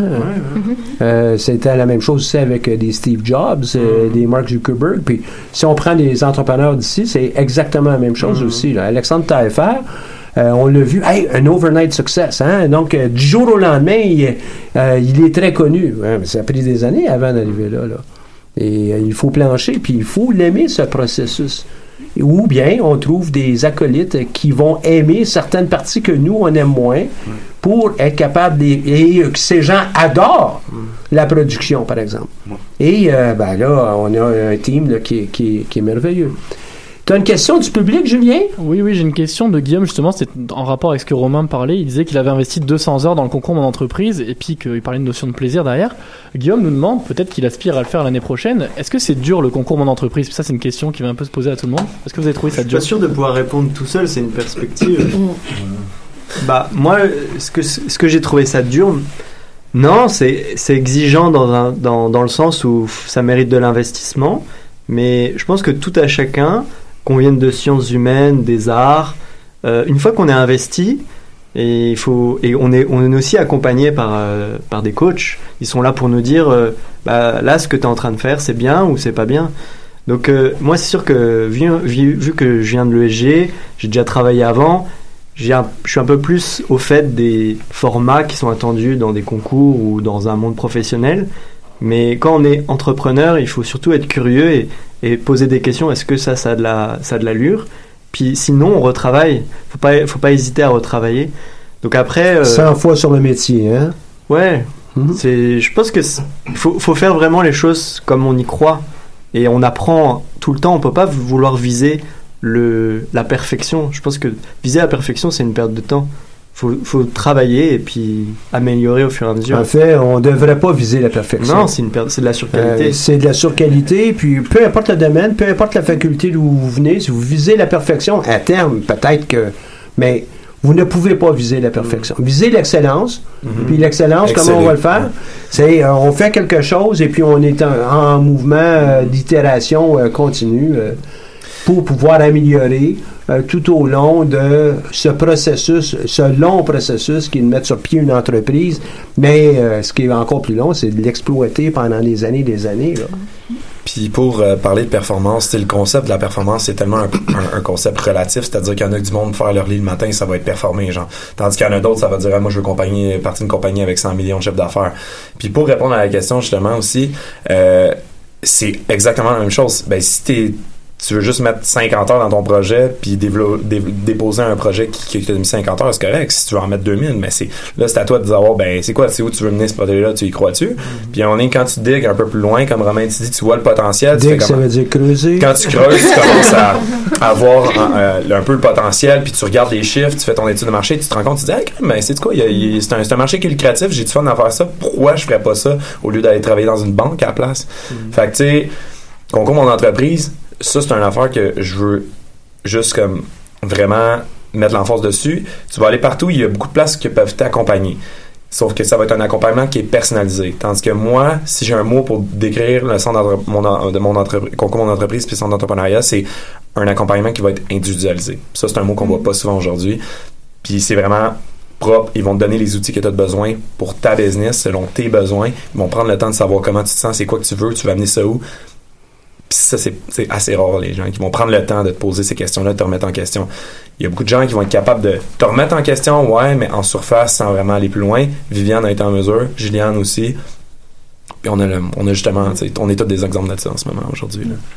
Oui, vas-y, Ouais, Carlos. Pour euh, bonifier la, la question, je dirais que oui, c'est dur le, le concours parce que des fois tu vas te faire challenger ton idée. Et au départ, il y a que toi qui crois, mais en fait, euh, ouais, tu croyais sur une fausse idée, entre guillemets, et ça prend vraiment beaucoup d'ouverture pour dire oui, je me suis trompé, mais heureusement, je me suis trompé maintenant Mhm. parce que j'ai le temps de rédiger un business plan et pas à la place de dire oui, bon, ça fait deux ou trois ans que je travaille sur le mauvais chemin.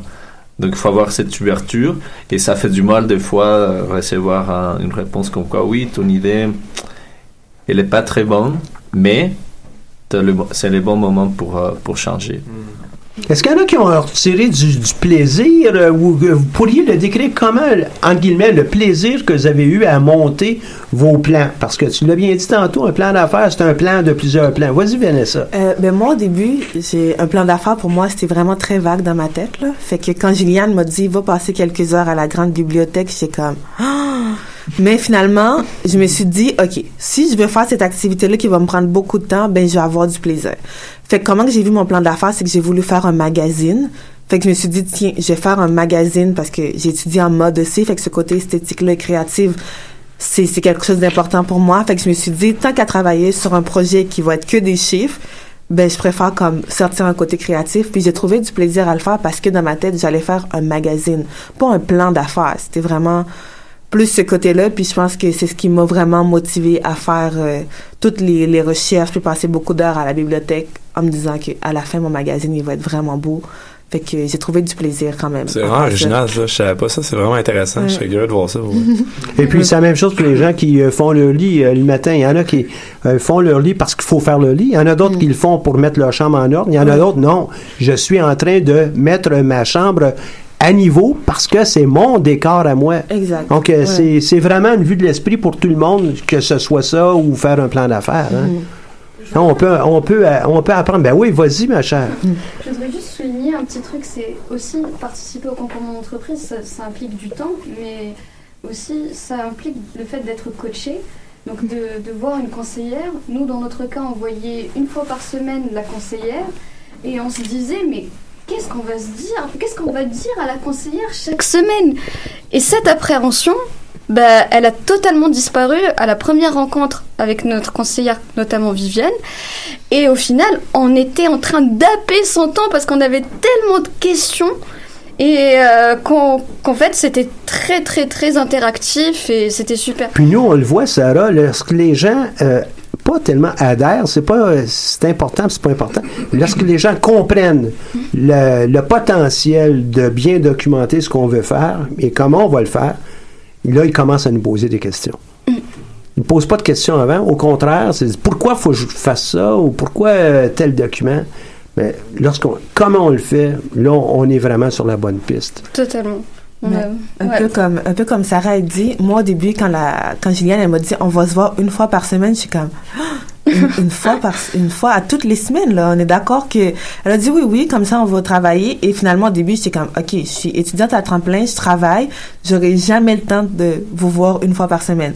Mais finalement, vu comme la première rencontre ça s'est tellement bien passé et j'avais envie d'encore d'en apprendre plus que finalement j'avais hâte de la revoir la semaine d'après pour lui montrer tout ce que j'avais travaillé puis les conseils qu'elle allait me donner comment j'allais modifier puis on devient comme à prendre du plaisir à la voir toutes les semaines puis là limite je dirais comme j'aimerais ça la revoir La fierté est dans le Oui. processus, la fierté est dans De- le chemin ouais. qu'on a parcouru. Hein? puis de dire comme que j'ai pu sortir euh, des chiffres sur quelque chose que dans ma tête que c'était juste vraiment euh, pas chiffrable en fait puis d'aller passer du temps à la bibliothèque là encore euh, de savoir comment faire une étude de marché comment puis voir le potentiel de notre projet aussi qu'au début tu sais juste pas où que ça va t'amener fait que tu sais c'est vraiment euh, Puis le, le, le- potentiel, euh, il peut être euh, à, entre guillemets, en grandeur euh, humaine, d'autres, euh, ça va être à grandeur nationale, Ouais. d'autres mondiale. Ça dépend vraiment de l'entrepreneur puis ce que vous voulez avoir. Oui, puis aussi, elle, comme moi, ce que j'ai appris, c'est vraiment de. Notre projet, on devient, on le connaît tellement bien qu'on sait plus qu'est-ce qu'on veut. Fait c'est important aussi Ben, de bien le c'est connaître. clair. puis- Et c'est clair que vous devez tous, entrepreneurs, être dans cette position. Mm. Rencontrer euh, une institution financière, euh, par exemple la Banque nationale, et eux en connaissent un peu plus sur votre projet ou sur votre domaine que vous. Mhm. C'est première prise, hein, euh, où euh, on vient de s'en faire passer une. là. Il y a quelque chose qui fonctionne pas. Vous devez vraiment être l'expert sur toutes les facettes de votre euh, entreprise. Et puis, pour pas se brûler, ben, on cherche euh, des coachs, des, des, accompagnateurs euh, le plus tôt possible dans, dans le processus. Maintenant, euh, à un moment donné, tu as, fait référence à une rencontre qu'on a eue avec tous les entrepreneurs. Donc, déjà, vous avez pu voir que vous n'étiez pas tout seul. Hein, il y en avait beaucoup. Est-ce que la demande qu'on vous a faite, elle était trop grande, inappropriée? C'était faisable, pas faisable? Parle-moi de ça. Le jour 1, le jour 1, quand vous avez entendu ce que vous aviez à faire euh, avec euh, votre idée dont on s'explique ça pour être capable de, soumettre des documents pour prouver la- le, bien, le bien fondé de votre entreprise, vous avez trouvé ça, disons, ils, ils capotent eux autres, là, ou euh, non, on s'est pas dit il capote, mais on s'est dit c'est c'est juste il était un peu fou? euh, Non, même pas, c'est juste c'est un défi de plus. Euh, ben là, nous, c'était peut-être pas notre premier concours, donc on était peut-être. euh, ça, ça ne faisait pas tant peur nécessairement. Le plan d'affaires, oui, on voyait ça très gros, mais on s'est dit, je veux dire, le centre d'entrepreneuriat, il, est- il est là pour nous aider là-dedans. Là, on sera pas complètement toute seule. Donc, euh, non, en fait, je dirais que ça nous a plus rassuré de voir le, le plan de qu'est-ce qu'il y avait à faire avec les, les échéances. autres, cet encadrement-là était utile pour vous autres? Ben oui, moi je dirais utile plus que il capote là ou que c'est effrayant là. Euh, Non, ça n'a pas été euh, si effrayant. Parce que j'en ai eu de ça, hein? ils Ben, j'imagine, mais on se sentait vraiment, je, puis je le répète, là, c'est vraiment une force euh, du centre d'entrepreneuriat de la GUCAM que oui, c'est individualisé, mais ils sont vraiment là pour nous, nous épauler, ces personnes-là, puis il faut les utiliser à bon escient. Là. Ils sont là pour ça. Là.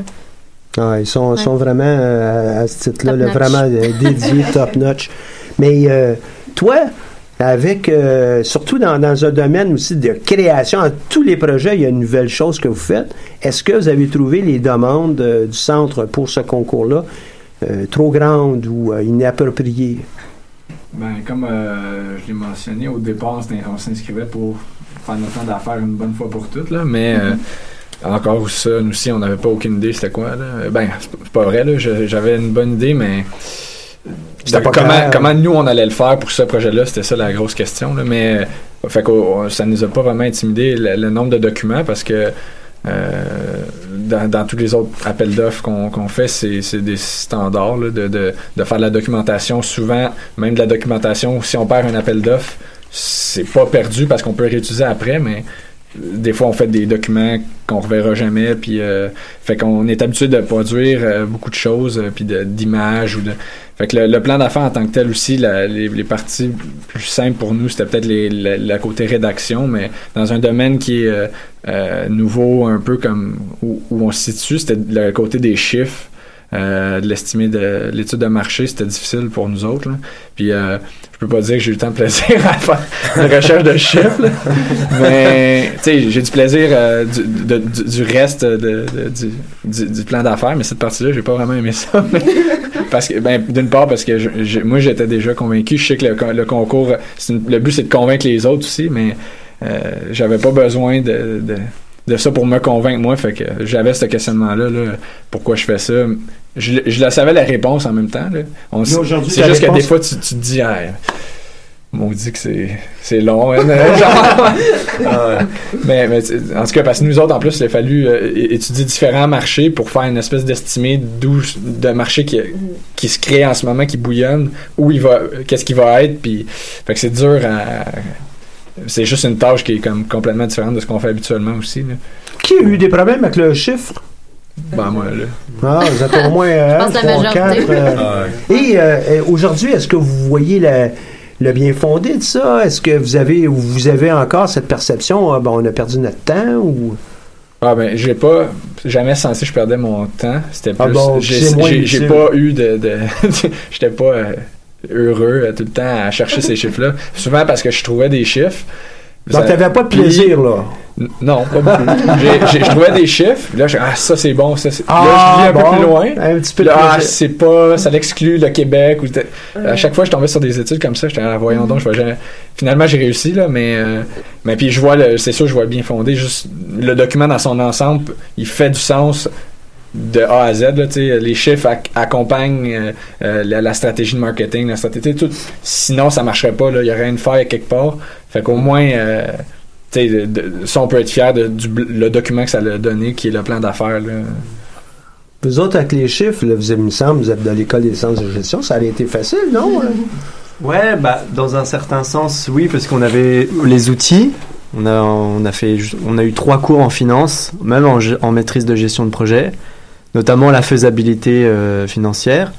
C'est sûr que après, une fois qu'on doit calculer une vanne, un tri, euh, c'est pas ça qui va faire peur. Par contre, comme tu disais, euh, le. Allez le recueillir tout ça, là. Ouais, c'est ça. C'est comment, euh, comment tes chiffres tu les alimentes, parce que c'est pas tout de faire des grilles avec des, des tableaux, mais comment tu vas chercher une vraie information, parce que après, on, on sait très bien que pour un jury, on peut inventer des projections farfelues et te dire oui, je, je vais être milliardaire dans 5 ans.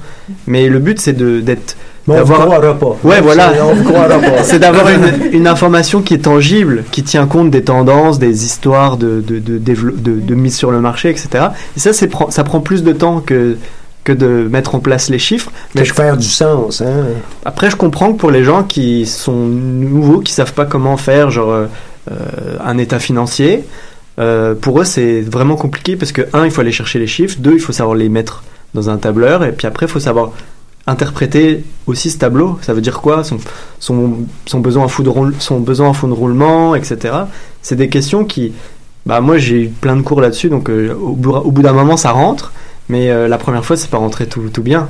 Bon, pour quelqu'un qui n'a pas eu de cours dans, dans ce domaine-là, euh, euh, qu'est-ce qui arrive? Puis je te reviens à- après, Ah, y a pas de problème. euh, Francis. Pour des gens là, qui n'en qui en ont pas eu de cours en finance ou de faire de- des montages comme ça, ça, ça vous a dit quoi? Ça vous a amené à quoi? Bah, au final, par, la, par notre plus grande surprise, bah, au final, c'était bien. C'est, on, a, on a bien géré, on s'est bien adapté. On a oublié qu'on avait un backup en sciences. On était vraiment euh, des nouveaux étudiants de l'ESG, par exemple, s'ils veulent bien de nous. Mais de nouveaux entrepreneurs. Voilà, en fait, c'était de nouveaux Ce qu'on cherche, nous, c'est de nouveaux entrepreneurs qui vont avoir à comprendre que pour financer leur projet, on va avoir besoin d'avoir des chiffres. Mm. Et puis, pour pas juste le financer le projet, mais pour être capable de dégager une marge, parce qu'en bout de ligne, là, vous devez être capable de vivre de votre entreprise, puis la faire croître. Et c'est là où les chiffres entrent en ligne de compte aussi très important. Là.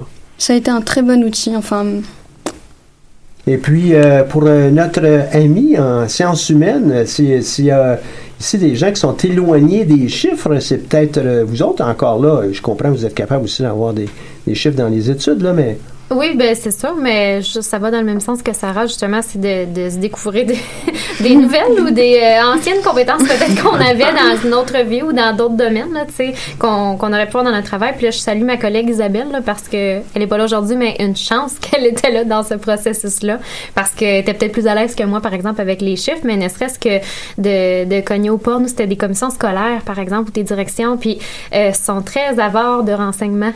on essayait de savoir le portefeuille, ça ressemble à quoi?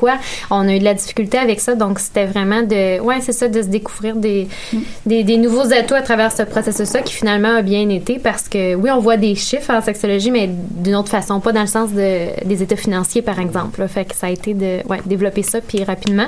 Mais encore une fois, je salue ma collègue, là, Isabelle, une chance que tu étais là. ça a été bien utile aussi de ce côté-là. Toi, évidemment, ça veut être facile. Toi, tu viens de l'école des sciences de gestion, Francis. Il n'y a euh, rien de facile dans la vie. Il y a rien de facile. Ouais, mais tu disais tantôt qu'il y avait du plaisir. Oui, genre, j'ai eu beaucoup de plaisir. Puis en fait, c'est le fun parce que tu dis, ah, je fais ce produit-là, je vois mes marges. Puis là, c'est là que le plaisir commence. Mais- le plaisir, le plaisir aussi, hein, si on est pour être en flot, c'est lorsqu'on travaille sur quelque chose qui va être difficile aussi. Ça doit représenter un défi, parce que pas de défi, hein, Pas de pas, de challenge. création, pas de challenge, hein, les mots que vous avez utilisés au début, je vais avoir moins de plaisir. Que Ça, c'est, c'est- ça a de la logique aussi dans, l'élaboration de notre entreprise. Nous, on rentrait dans cette dynamique-là où ce que on voit plein de monde qui présentement ils ont des micro-distilleries puis au Québec parce que j'ai cogné à beaucoup de portes puis c'était un peu la même situation que toi dans le sens que tout le monde ne voulait pas me partager les chiffres mais tu sais le pire qui m'arrivait c'était un nom puis je décrochais le téléphone puis je les harcelais big time. Ça n'avait pas de sens. Puis de ce côté-là là je voyais je voyais un peu comment que les marges étaient puis après ça, le défi, c'est- c'est justement, tu sais, on, on parlait, Hugo, tantôt, tu parlais aussi de tout ce qui est marketing, mais tu sais, marketing et la finance, ça va ensemble, parce que jamais tu vas accepter de, de, de faire un projet si t'es pas rentable. Tu sais, ça fait du sens. Puis c'est la même chose pour nous. Ben, peut-être qu'ils vont accepter pour en faire un pour nous autres, puis ils feront pas beaucoup d'argent. Attention. là. S'ils en font un pour vous, je veux que j'en fasse un pour vous aussi. parce que- fait que de ce côté-là, c'est ça. euh, je, trouve, ça intéressant parce que toutes les micro-distilleries disaient que c'était pas rentable. Puis d'un autre côté, était comme, ben, si ce serait pas rentable, ce serait pas encore là. Puis aujourd'hui, il n'y a pas de micro-distillerie qui est encore fermée. Puis c'est même un peu qu'on voit la croissance de marché. Tu sais, les restaurants, on voit qu'il y a beaucoup de fermetures. Ben, le marché est saturé. Dans notre, dans notre marché, en ce moment, il n'y a aucune micro-distillerie qui est fermée. Ça veut dire que il est capable de supporter d'autres joueurs. Puis au niveau des finances, euh, ce qui était difficile de notre défi, nous, c'est qu'on est comme en opération, puis c'était difficile pour moi, je prends le blâme, de, de, revenir à mes tableurs, mes tableaux Excel, comme Romain dit, puis de dire, OK, là, faut que je regarde ça. Puis on était comme à moitié en opération, puis l'autre moitié qu'on était dans des, euh, estimations. C'était un peu ça, je trouve, qui était plus difficile pour moi. Euh, Mais tu comprends, Francis, que, et j'espère, tu sais, je passe le message à tous tes collègues entrepreneurs, c'est que plus tard, dans l'entreprise, lorsqu'elle va fonctionner puis tu en vends, ben, tu dois regarder qu'est-ce qui, qu'est-ce qui est fait, Ah qu'est-ce ouais. que ça nous coûte, qu'est-ce qu'on a produit aujourd'hui comme revenu, et qu'est-ce qui s'en vient, Mhm. et quels sont nos prochains projets. Parce que vos entreprises resteront probablement pas à la même grandeur que vous l'anticipez présentement. Mhm. Donc, vous allez avoir cette difficulté-là. Vous êtes en, en apprentissage de ce qui va se passer plus tard. Puis c'est drôle que tu fasses cette mention-là parce que on, a- on est allégé, on a plein d'amis qui sont en comptabilité, puis moi j'ai pas été en comptabilité. Puis il me disait Francis, quand tu fais un pitch devant des, des, des juges, c'est all about about the margin. C'est juste la marge. Montre-leur que tu fais de l'argent. Puis c'est sûr que là, il y avait un contexte, un côté passion, puis aussi euh, au niveau du potentiel, puis ta motivation derrière ça pour le concours Mon Entreprise.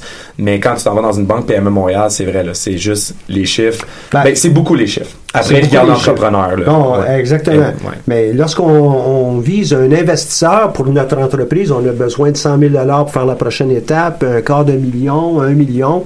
C'est clair que s'il n'y a pas de marge, je- vous ne pourrez pas me convaincre. OK? Fait que là, ça, c'est c'est une Moi, je suis rentré dimension. dans ce thinking là, là-bas, c'est pour ça. Mais pour, pour ce qui est de, pour ce qui est de euh, la plupart de ces concours et des partenaires que vous allez avoir à aller chercher, ben, il faut qu'il y ait de la passion. Là. C'est, c'est pas juste euh, on va faire, euh, on va t'aider, Oscar, avec euh, tes, tes nouveaux vêtements, tes nouvelles lignes, juste parce qu'il y a de l'argent. Absolument pas. Il y a de l'argent, ça va peut-être être important, mais on veut aussi euh, euh, cet entrepreneur, cette, cette visée, cette passion. Ça aussi, c'est une dimension qui est essentielle. Essentielle. Euh, pour euh, juste rebondir un peu sur les chiffres, est-ce qu'il y en a qui voudraient ajouter quelque chose d'autre autour des chiffres hein? avant que j'en fasse? Vas-y, euh, Romain, puis après ça, Ok. Vanessa. Ok, bah. Ou Carlos, ok? Ouais, vas-y, euh, Carlos. Bah, euh, en fait, je me suis rendu compte que au cours de, de construire le projet, tu peux avoir beaucoup de connaissances au niveau des finances, comptabilité, mais vraiment pour qu'à la fin ce soit quelque chose de professionnel, il te faut l'avis d'un expert. En fin de compte, pour que ça soit vraiment euh, D'un expert au sens de- du produit, au sens. en euh, sens, par exemple, si on parle des chiffres, il faut quelqu'un qui maîtrise euh, la comptabilité ou la finance. Donc, on pense qu'à certains points, c'est bien de faire tes prévisions, tes calculs, mais il faut s'approcher d'un expert Ouais. qui peut vraiment te, te- te conseiller de façon pas empirique, mais vraiment théorique, professionnelle. Et pour les petites entreprises, ben, l'expert va être dans votre équipe. Il faut Ça absolument. pourrait- Lorsque vous allez venir nous voir pour chercher un 50 millions pour lancer votre produit sur la planète, arrangez-vous pour avoir quelqu'un qui pense euh, finance euh, du- de A à Z. Il se lève le matin, il a du plaisir avec les tableurs, il a du plaisir à penser aux chiffres. Vous autres, vous aurez du plaisir avec euh, vo- votre solution. Mais ça, c'est très important. Mais les petites entreprises, la plupart du temps, on s'attend à ce que vous soyez capable d'avoir plusieurs de ces volets-là euh, chez vous. Là. Mais tu as tout à fait raison. Il faut y penser. Vous devez être l'expert. Vanessa, tu, tu disais, toi, tu voulais dire? Euh, moi, je voulais dire, c'est comme, qu'est-ce que j'ai trouvé difficile dans les chiffres, c'est quand c'est un nouveau marché comme euh, qu'il faut comme aller chercher. Exemple, le DIY, c'est pas très connu encore. Fait que là, trouver des statistiques sur comment les gens consomment le DIY, c'est vraiment très difficile. Fait que je pense que quand on laisse un, quand on lance un produit sur un marché qui est vraiment difficile, il faut pas comme avoir peur des chiffres et tout parce que des fois ça peut nous bloquer.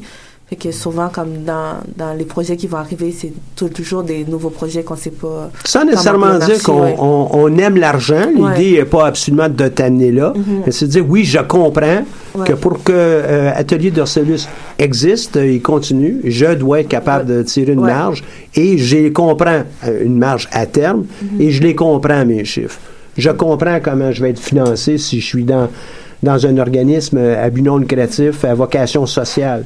Je comprends qui sont mes clients. Tu sais, tout ça, c'est, un plan de plan qui doivent être intégrés. là.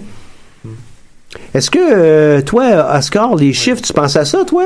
Ou tu penses juste à tes nouvelles, euh, tes nouvelles euh, conceptions, tes, tes ton, ton prochain défilé, ta prochaine Hmm, ligne? Non, je pense que c'est important. Justement, je pensais à une, à une chose, c'est que Normalement, il y a un préjugé autour des artistes, autour des créateurs, c'est que on n'est pas capable de penser à, à comme entrepreneur. De, souvent, on se fait dire, euh, oui, la mode ou euh, ce que tu fais en, euh, en tant qu'artiste, euh, c'est, euh, ça va, tu vas pas arriver à le commercialiser ou quoi que ce soit.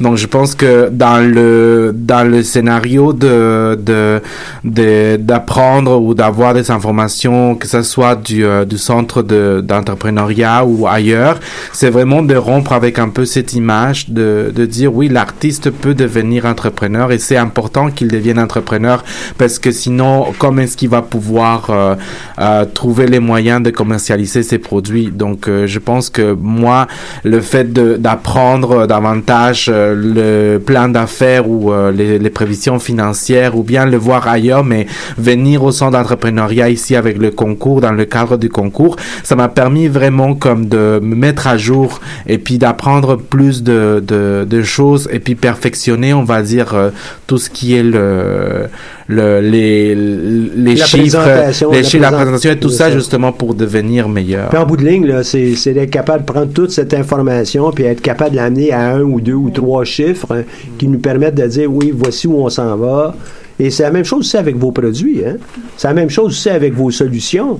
Si on les comprend pas, même si vous, vous la comprenez bien, ben nous, on n'est pas en mesure de devenir un de vos partenaires ou de vous aider. Là. Et c'est vrai avec euh, euh, tous les projets qu'on a rencontrés. Euh, est-ce qu'on a des questions qui euh, viennent de l'extérieur, Julien? Euh, en ce moment, non, c'est reste assez calme. Vous ne faites pas le buzz. Toi, t'en aurais, une, aurais une question, toi? Euh, moi, j'avais une question pour Vanessa. Dans le fond, tantôt, tu parlais que tu allais faire un site internet, fait que tu vends pas encore présentement tes produits, mais est-ce que t'as pas un Etsy déjà où tu vends une plateforme où tu vends déjà tes créations?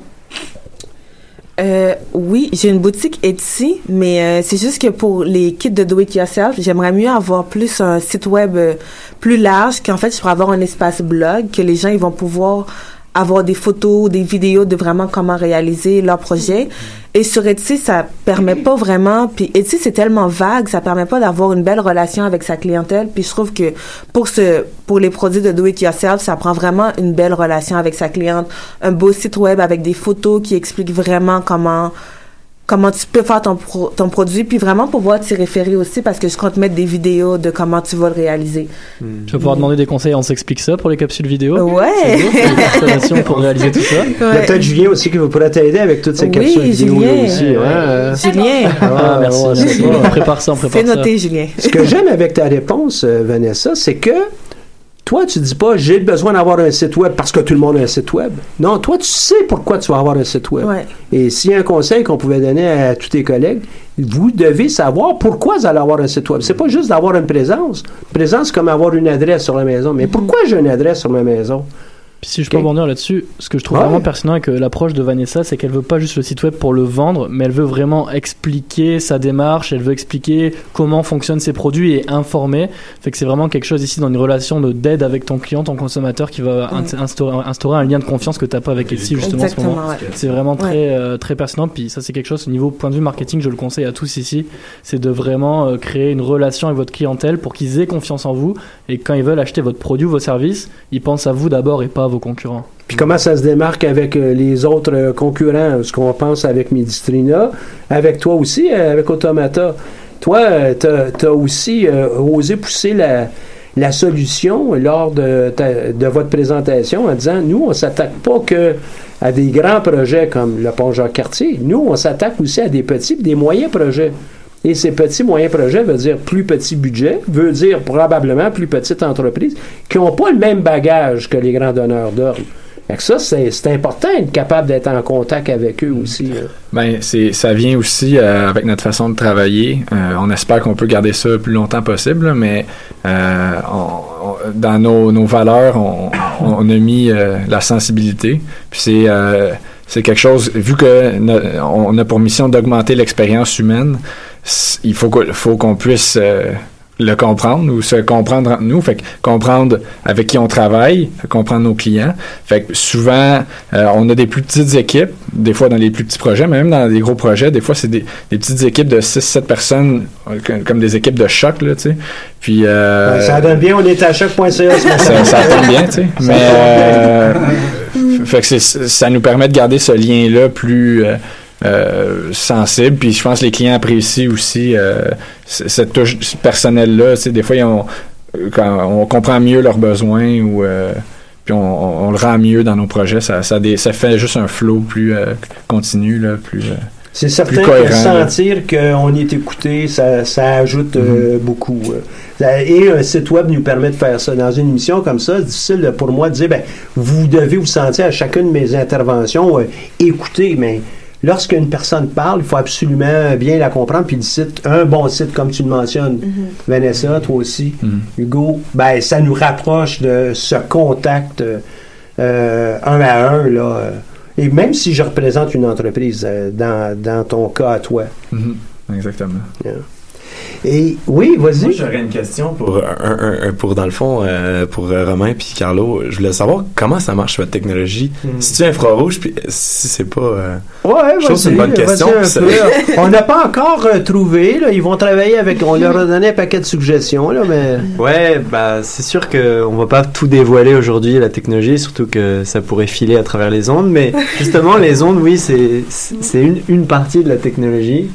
Euh, comme le mentionnait euh, Michel lors du concours, euh, c'est sûr que quand tu expliques ton idée, les gens ils, ils réagissent. Et une des réactions, c'était est-ce que mon chat va mourir Ouais, c'est parce qu'ils l'ont entendu à quelques occasions, ça, là, là. Mais en même temps, la réaction que tu as eue, c'était pas la première fois qu'on l'avait eue. Et c'était génial. On a dit oui, mais est-ce que je vais avoir un cancer de la peau?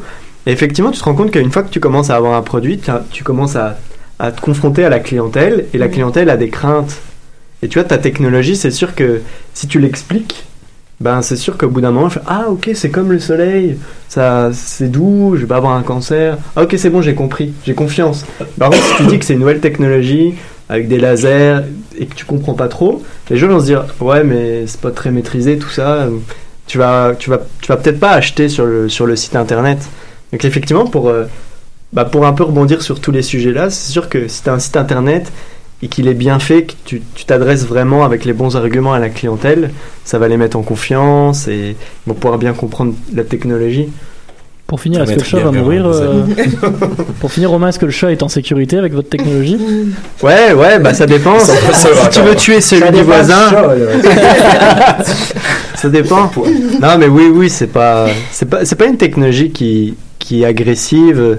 Euh, tu sais, on dit toujours l'exemple, c'est euh, le soleil peut, peut faire mal, tu peux avoir un cancer, mais c'est pas, c'est pas parce que tu sors 5 minutes dehors et que tu prends un coup de soleil que tu vas avoir un cancer.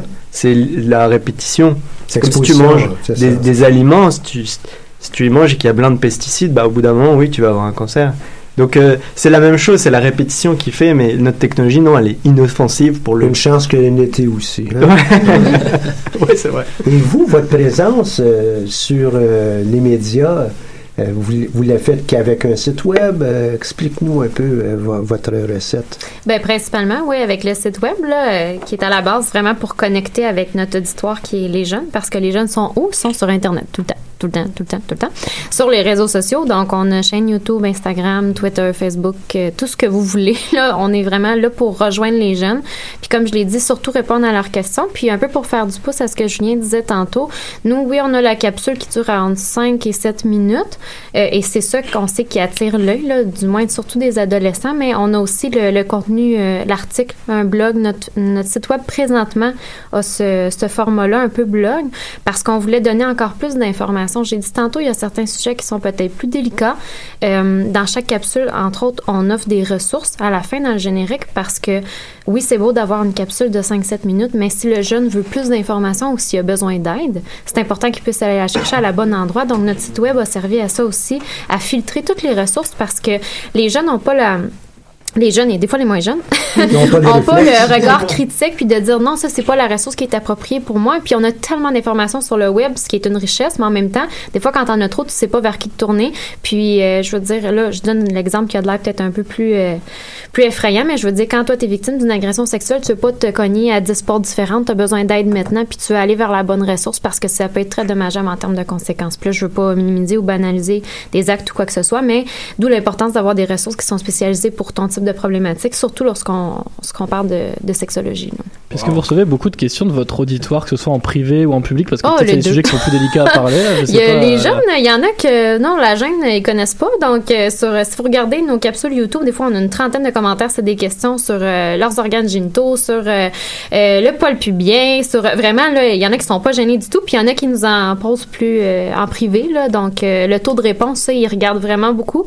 Les jeunes, en tout cas, sur Facebook, est-ce que le taux de réponse, c'est euh, dans une heure ou dans cinq minutes? Parce que les jeunes veulent l'information là, maintenant, tout de suite, go, go, go. Fait que faut être là pour répondre euh, à ça aussi, là, mais autant privé que public, là, on, on a des deux. Ça représente une grande partie de votre temps, cette gestion-là, des commentaires, euh, Mhm. je suppose, parce que vous avez peut-être beaucoup de Ouais. volume et de. Ouais. Vraiment, euh, gestion des médias sociaux, là, c'est un travail à temps plein.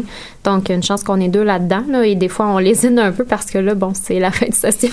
Mais euh, on essaie vraiment de tenir ça à jour parce que nous, notre, notre public, les jeunes, c'est que ça, euh, jour et nuit. Là, je veux dire, ils sont tout le temps connectés à leur téléphone, leur ordinateur, leur tablette, peu importe. Fait que c'est important d'être présent pour répondre à ça aussi euh, et de dormir de temps en temps. Hein?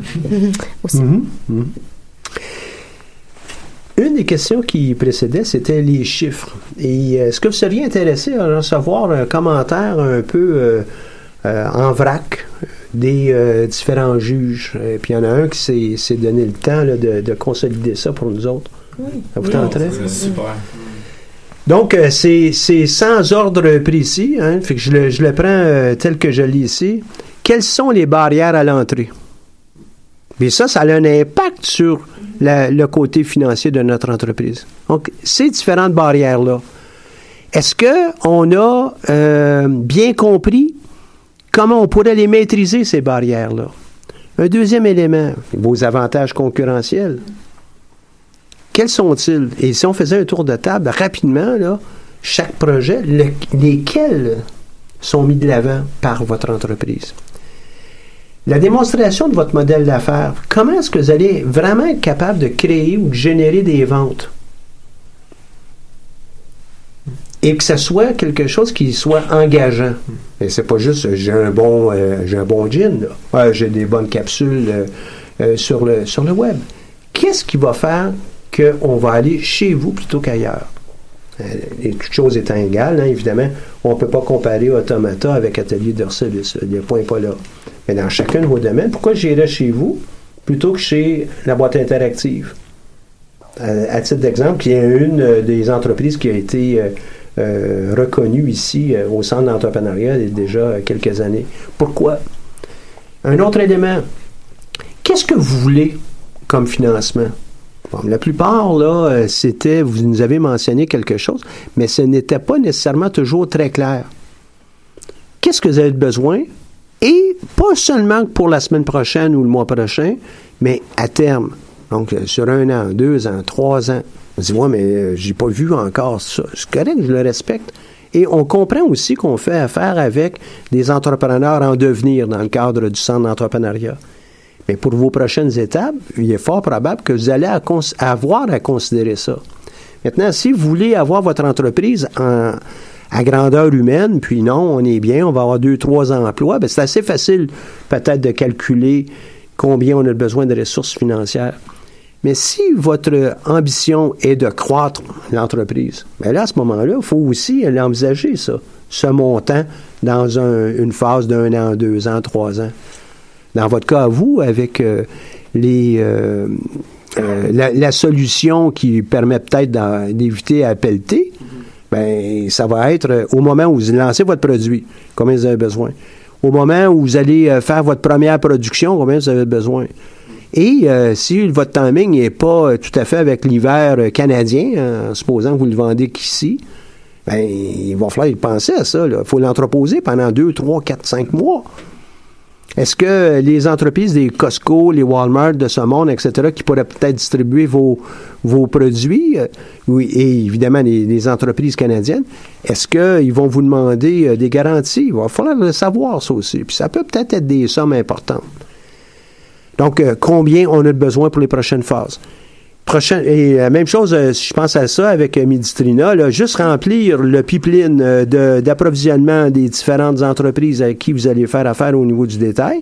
Ils vont peut-être vous demander de le financer vous-même. Et ça, ben, ça a un impact euh, majeur. On parle peut-être en millions les inventaires en termes de, produits euh, euh, au prix euh, coûtant, à pas coûtant, vendant. Il faut le considérer. Et pas, pas l'avoir maîtrisé, même si vous êtes trompé, c'est pas tellement grave. Ce qui euh, va euh, au moins permettre euh, une discussion avec les gens qui vont vous financer. Allez, voient que vous comprenez qu'il y a un pipeline à remplir. Étant, je prends cet exemple-là. là. Dans d'autres cas, ça va être autre chose. Ça va être vrai aussi pour, pour vous autres avec Blue Pearl. Remplir, remplir ce pipeline-là, là, ça, ça représente peut-être des centaines de milliers de dollars. Vois, on veut le faire aux États-Unis. Attends un peu, là, c'est peut-être des millions. Là. Donc, comment on va le faire? Et euh, puis, à partir de là, étant donné qu'on sait, on comprend que vous comprenez le processus, même s'il y a des erreurs, là, au moins, on est capable de travailler avec vous autres. Mais le fait de ne même pas avoir envisagé ça va faire que ben, c'est un produit, une solution qui est peut-être pas encore suffisamment mature. Hein? On va vous demander de faire vos devoirs encore un petit peu plus longtemps. Donc, c'est la différence entre.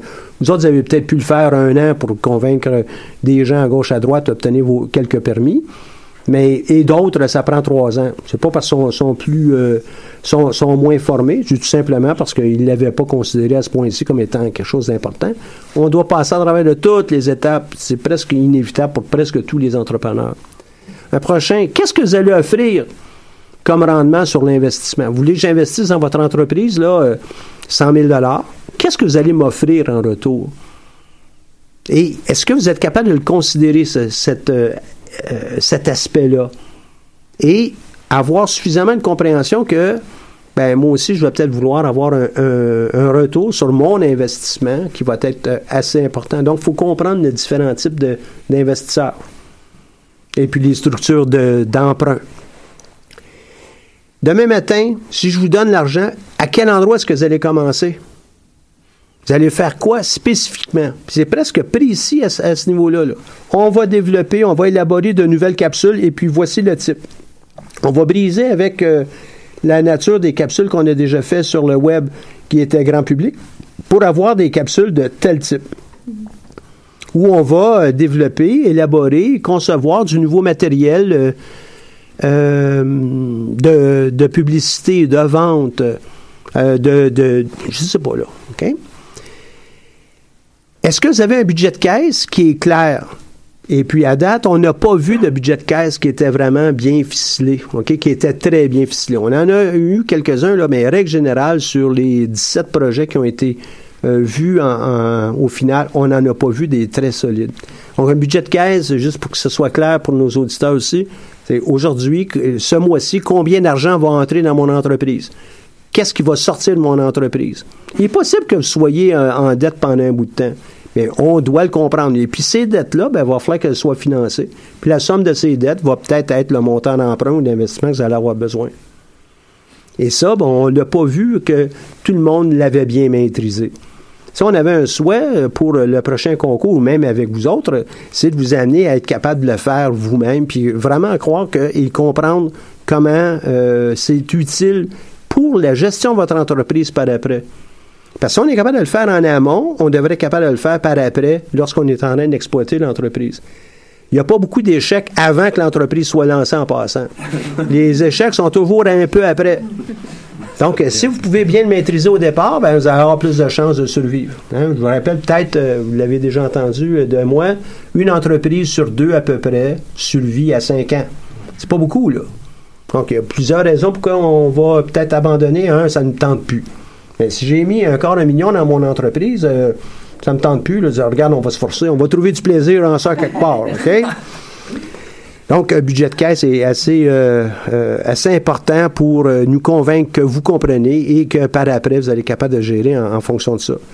Être plus concret en fonction des entrées et des sorties d'argent. Ça va servir à quoi? C'est pas juste, euh, bon, euh, j'ai, j'ai 1000 dollars, je peux pas en sortir plus que 1000, ou 10 000, 100 000, changer le chiffre, c'est pas tellement grave. Mais il va servir à quoi? Et dans, à quel moment? Vos projections? Dans le temps. Là, on vous demande deux ans, trois ans. Dans certains cas, ça va peut-être aller même plus long, dépendamment du, du montant. On sait d'emblée que ça ne fonctionnera pas comme ça. Mais au moins, ce qu'on est capable de savoir, c'est que dans le processus, vous comprenez ce processus-là. Et puis, tout est dans, dans ce- cet élément-là pour pouvoir convaincre. Faites pas exprès faire des erreurs, là.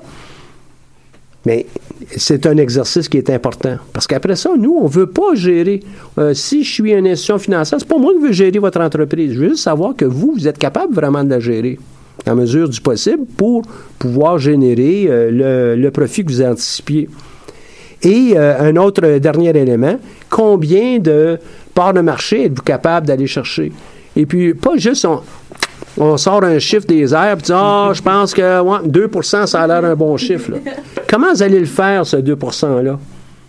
Et quelles vont être les activités? Puis, euh, dans, comme dernier, dernier point, beaucoup des projections qu'on a vues, on dirait que vous ne versez pas de salaire.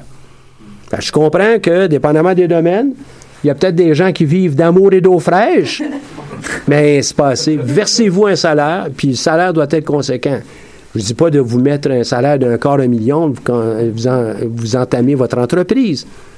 Mais euh, Euh, 12 000 c'est probablement pas assez. Là. On sait que vous allez vous chercher un autre emploi ailleurs pour être capable de faire vivre votre entreprise. Versez-vous un salaire, donc dans vos états financiers. Et peut-être des quelques petites euh, pistes euh, à considérer, vous et tous ceux qui nous écoutent. Maintenant, euh, peut-être euh, juste avant de vous donner un dernier mot, est-ce qu'on a des, questions, Julien? Non, non, on n'a pas de questions. Par contre, peut-être qu'il aurait été intéressant de parler de l'actualité de nos entrepreneurs s'ils en ont une en ce moment ou ce qui les attend pour la Ça suite. va être le, le- le- mot de la fin pour, la fin. pour chacun, chacun d'entre eux, chacun d'entre elles. Ça vous va, ça? OK.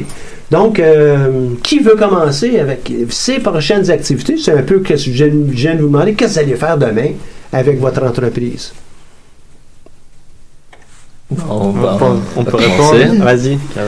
Donc on avait euh, déjà planifié en fait les activités euh, qui s'en viennent après euh, bah, la fin des, des sessions et en gros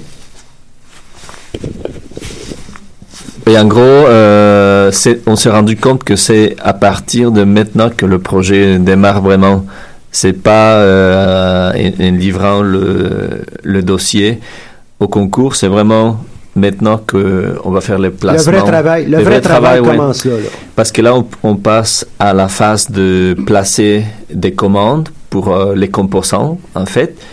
Et puis, euh, avec notre, euh, notre, notre troisième euh, partenaire, on va prototyper avec une imprimante euh, 3D. Super. Et puis, euh, ben, on attend le, l'hiver. Mais c'est vrai que nous, on est conscient que on dépend de la météo pour tester et notre idée. En fait, c'est pas vraiment dans les marchés demain vous, pouvez, matin. vous pouvez aller tester votre idée ailleurs. Il y a de la neige partout. Hein? En Ouais, ouais, il va en ça, avoir pour ça. un bout. Là. C'est dans le Grand Nord aussi. Hein? Ici, ouais, au C'est ça, il faut aller un peu plus loin, mais mais c'est ça. En gros, on démarre avec la phase de prototypage et en faisant euh, C'est bon. le placement de commandes. Vanessa, Euh, toi, Moi, en ce moment, c'est vraiment euh, trouver un programmeur, faire un beau site web, puis euh, fait que je me donne, mettons, à la mi-mai pour euh, lancer vraiment, faire une petite soirée de lancement. Peut-être que je vais vous inviter. Ah, ben moi, j'aimerais ça. ben, je, ah, ben, ben, c'est sûr que je vais essayer de vous, ben, je vais vous inviter quand ce sera vraiment prêt. Fait que le premier kit DIY euh, va être lancé mi-mai. euh, comme ça, vous allez pouvoir le faire pour donc le on long cherche un programmeur, on lance ça dans l'univers. Dans l'univers, si vous faites des, beaux sites web, appelez-moi. Et vous ça, pouvez trouver toute l'information sur toutes les entreprises d'ailleurs Ouais. sur le site web du, du Centre d'entrepreneuriat. Puis certainement, vous pouvez aller sur Ouais. la, la boutique Etsy de, de Vanessa Ça, avec Atelier d'Orcelus. Ouais. Et toi, Sarah? Euh, alors là, pour nous, c'est euh, donc nous sommes en pleine négociation avec des sous-traitants pour la formulation. Euh, ensuite, euh, voir avec Santé Canada pour obtenir des autorisations. Et euh, en parallèle, euh, nous sommes déjà en train de concevoir le packaging euh, qui se distinguera de toutes les bouteilles de nos concurrents. Et puis voilà, créer le site web, s'incorporer. En fait, euh, tous les plans vont se faire en parallèle et ce sera boum d'un coup. Comme ça, en septembre-octobre, je vous invite à prendre mes suppléments alimentaires avec mon coéquipier Nicolas Delaporte. Non, vous êtes dans l'action et, Totalement. Et c'est c'est votre emploi euh, temps principal ça. présentement. là. Exactement. Super. Avec euh, Automata, toi, tu es, déjà dans l'action. euh, Ouais. on, on peut te voir euh, prochainement dans, dans des euh, projets spécifiques. Mhm. Si tu as le droit d'en parler, évidemment. Ben, on, on, a, on vient de gagner un, un appel d'offres sur un projet euh, au Québec euh, qui est encore en clause de confidentialité, Ouais. mais c'est intéressant. euh, un projet qui est pas loin d'ici, parce que souvent nos projets sont, sont ailleurs, là, euh, aux États-Unis, en France. euh, fait que euh, pour une fois, ça va être ici. Fait qu'une fois que ça, ça va être euh, la clause de confidentialité va être levée, on va l'annoncer euh, sur nos médias sociaux.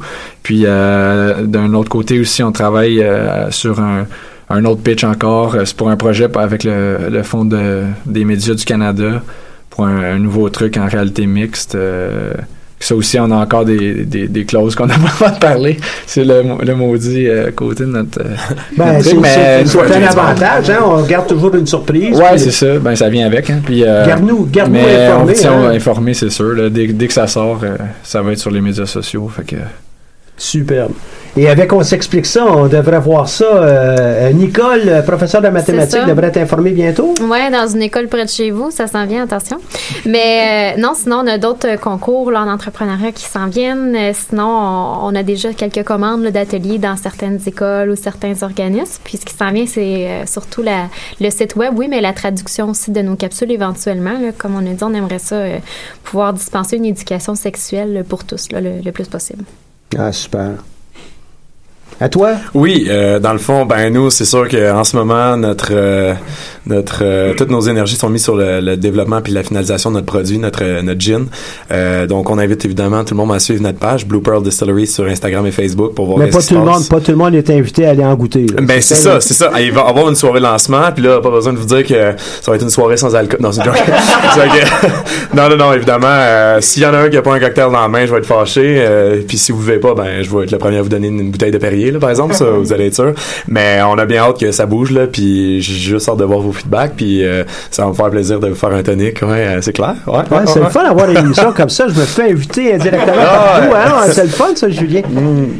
Là, cette fois-ci, euh, je ne t'ai pas oublié, Oscar. C'est bien. Non, nous on fait un pop-up shop à Toronto bientôt le 27 euh, le 27 avril, puis ensuite j'embarque avec euh, euh, j'étais invité, j'avais expliqué ça lors de ma présentation pour euh, Cashmere. Donc, euh, euh, ils font, euh, ils font à chaque année un défilé avec différents designers canadiens. Donc, ils m'ont invité cette année pour faire une robe pour leur collection. Cachemire, donc euh, on faut, il faut préparer ça pour euh, début euh, début juin. Donc euh, là, il faut il faut que je travaille sur Et ça. vous tous et toutes, hein, tenez-nous au courant, bien qu'on veut aller surveiller tous nos entrepreneurs depuis des années, là, on en a des centaines. euh, tenez-nous au courant, ça va nous faire plaisir de repiquer votre information, on en parler ici et euh, de vous envoyer euh, à, à tous euh, l'information qui, euh, qui est euh, partagée. Maintenant, euh, merci beaucoup. Euh, je fais le tour, là, Hugo, Émilie, Sarah, Romain, Carlos, euh, évidemment, euh, toi, Oscar. Euh, merci, merci beaucoup de- d'avoir participé. Le centre d'entrepreneuriat, j'ai pas oublié personne, là? Non. Non? Ouais, Euh. Francis, ouais, Francis. Je suis quand même une bonne personne. Ouais, Francis, ouais, c'est vrai, c'est vrai. Merci à toi, Michel. Je le, pense euh, le tout le va le centre, le centre d'entrepreneuriat est là pour pouvoir vous aider encore après le lancement de votre entreprise. On souhaite vraiment que euh, chacun de vos projets euh, euh, prenne toute leur place, toute la place qu'ils peuvent occuper. Cette émission, comme toutes les autres, est rendue possible grâce à la participation financière de la Banque nationale, qu'on remercie parce que ce sont eux qui ont payé les salaires de nos gens, qui vous ont aidé et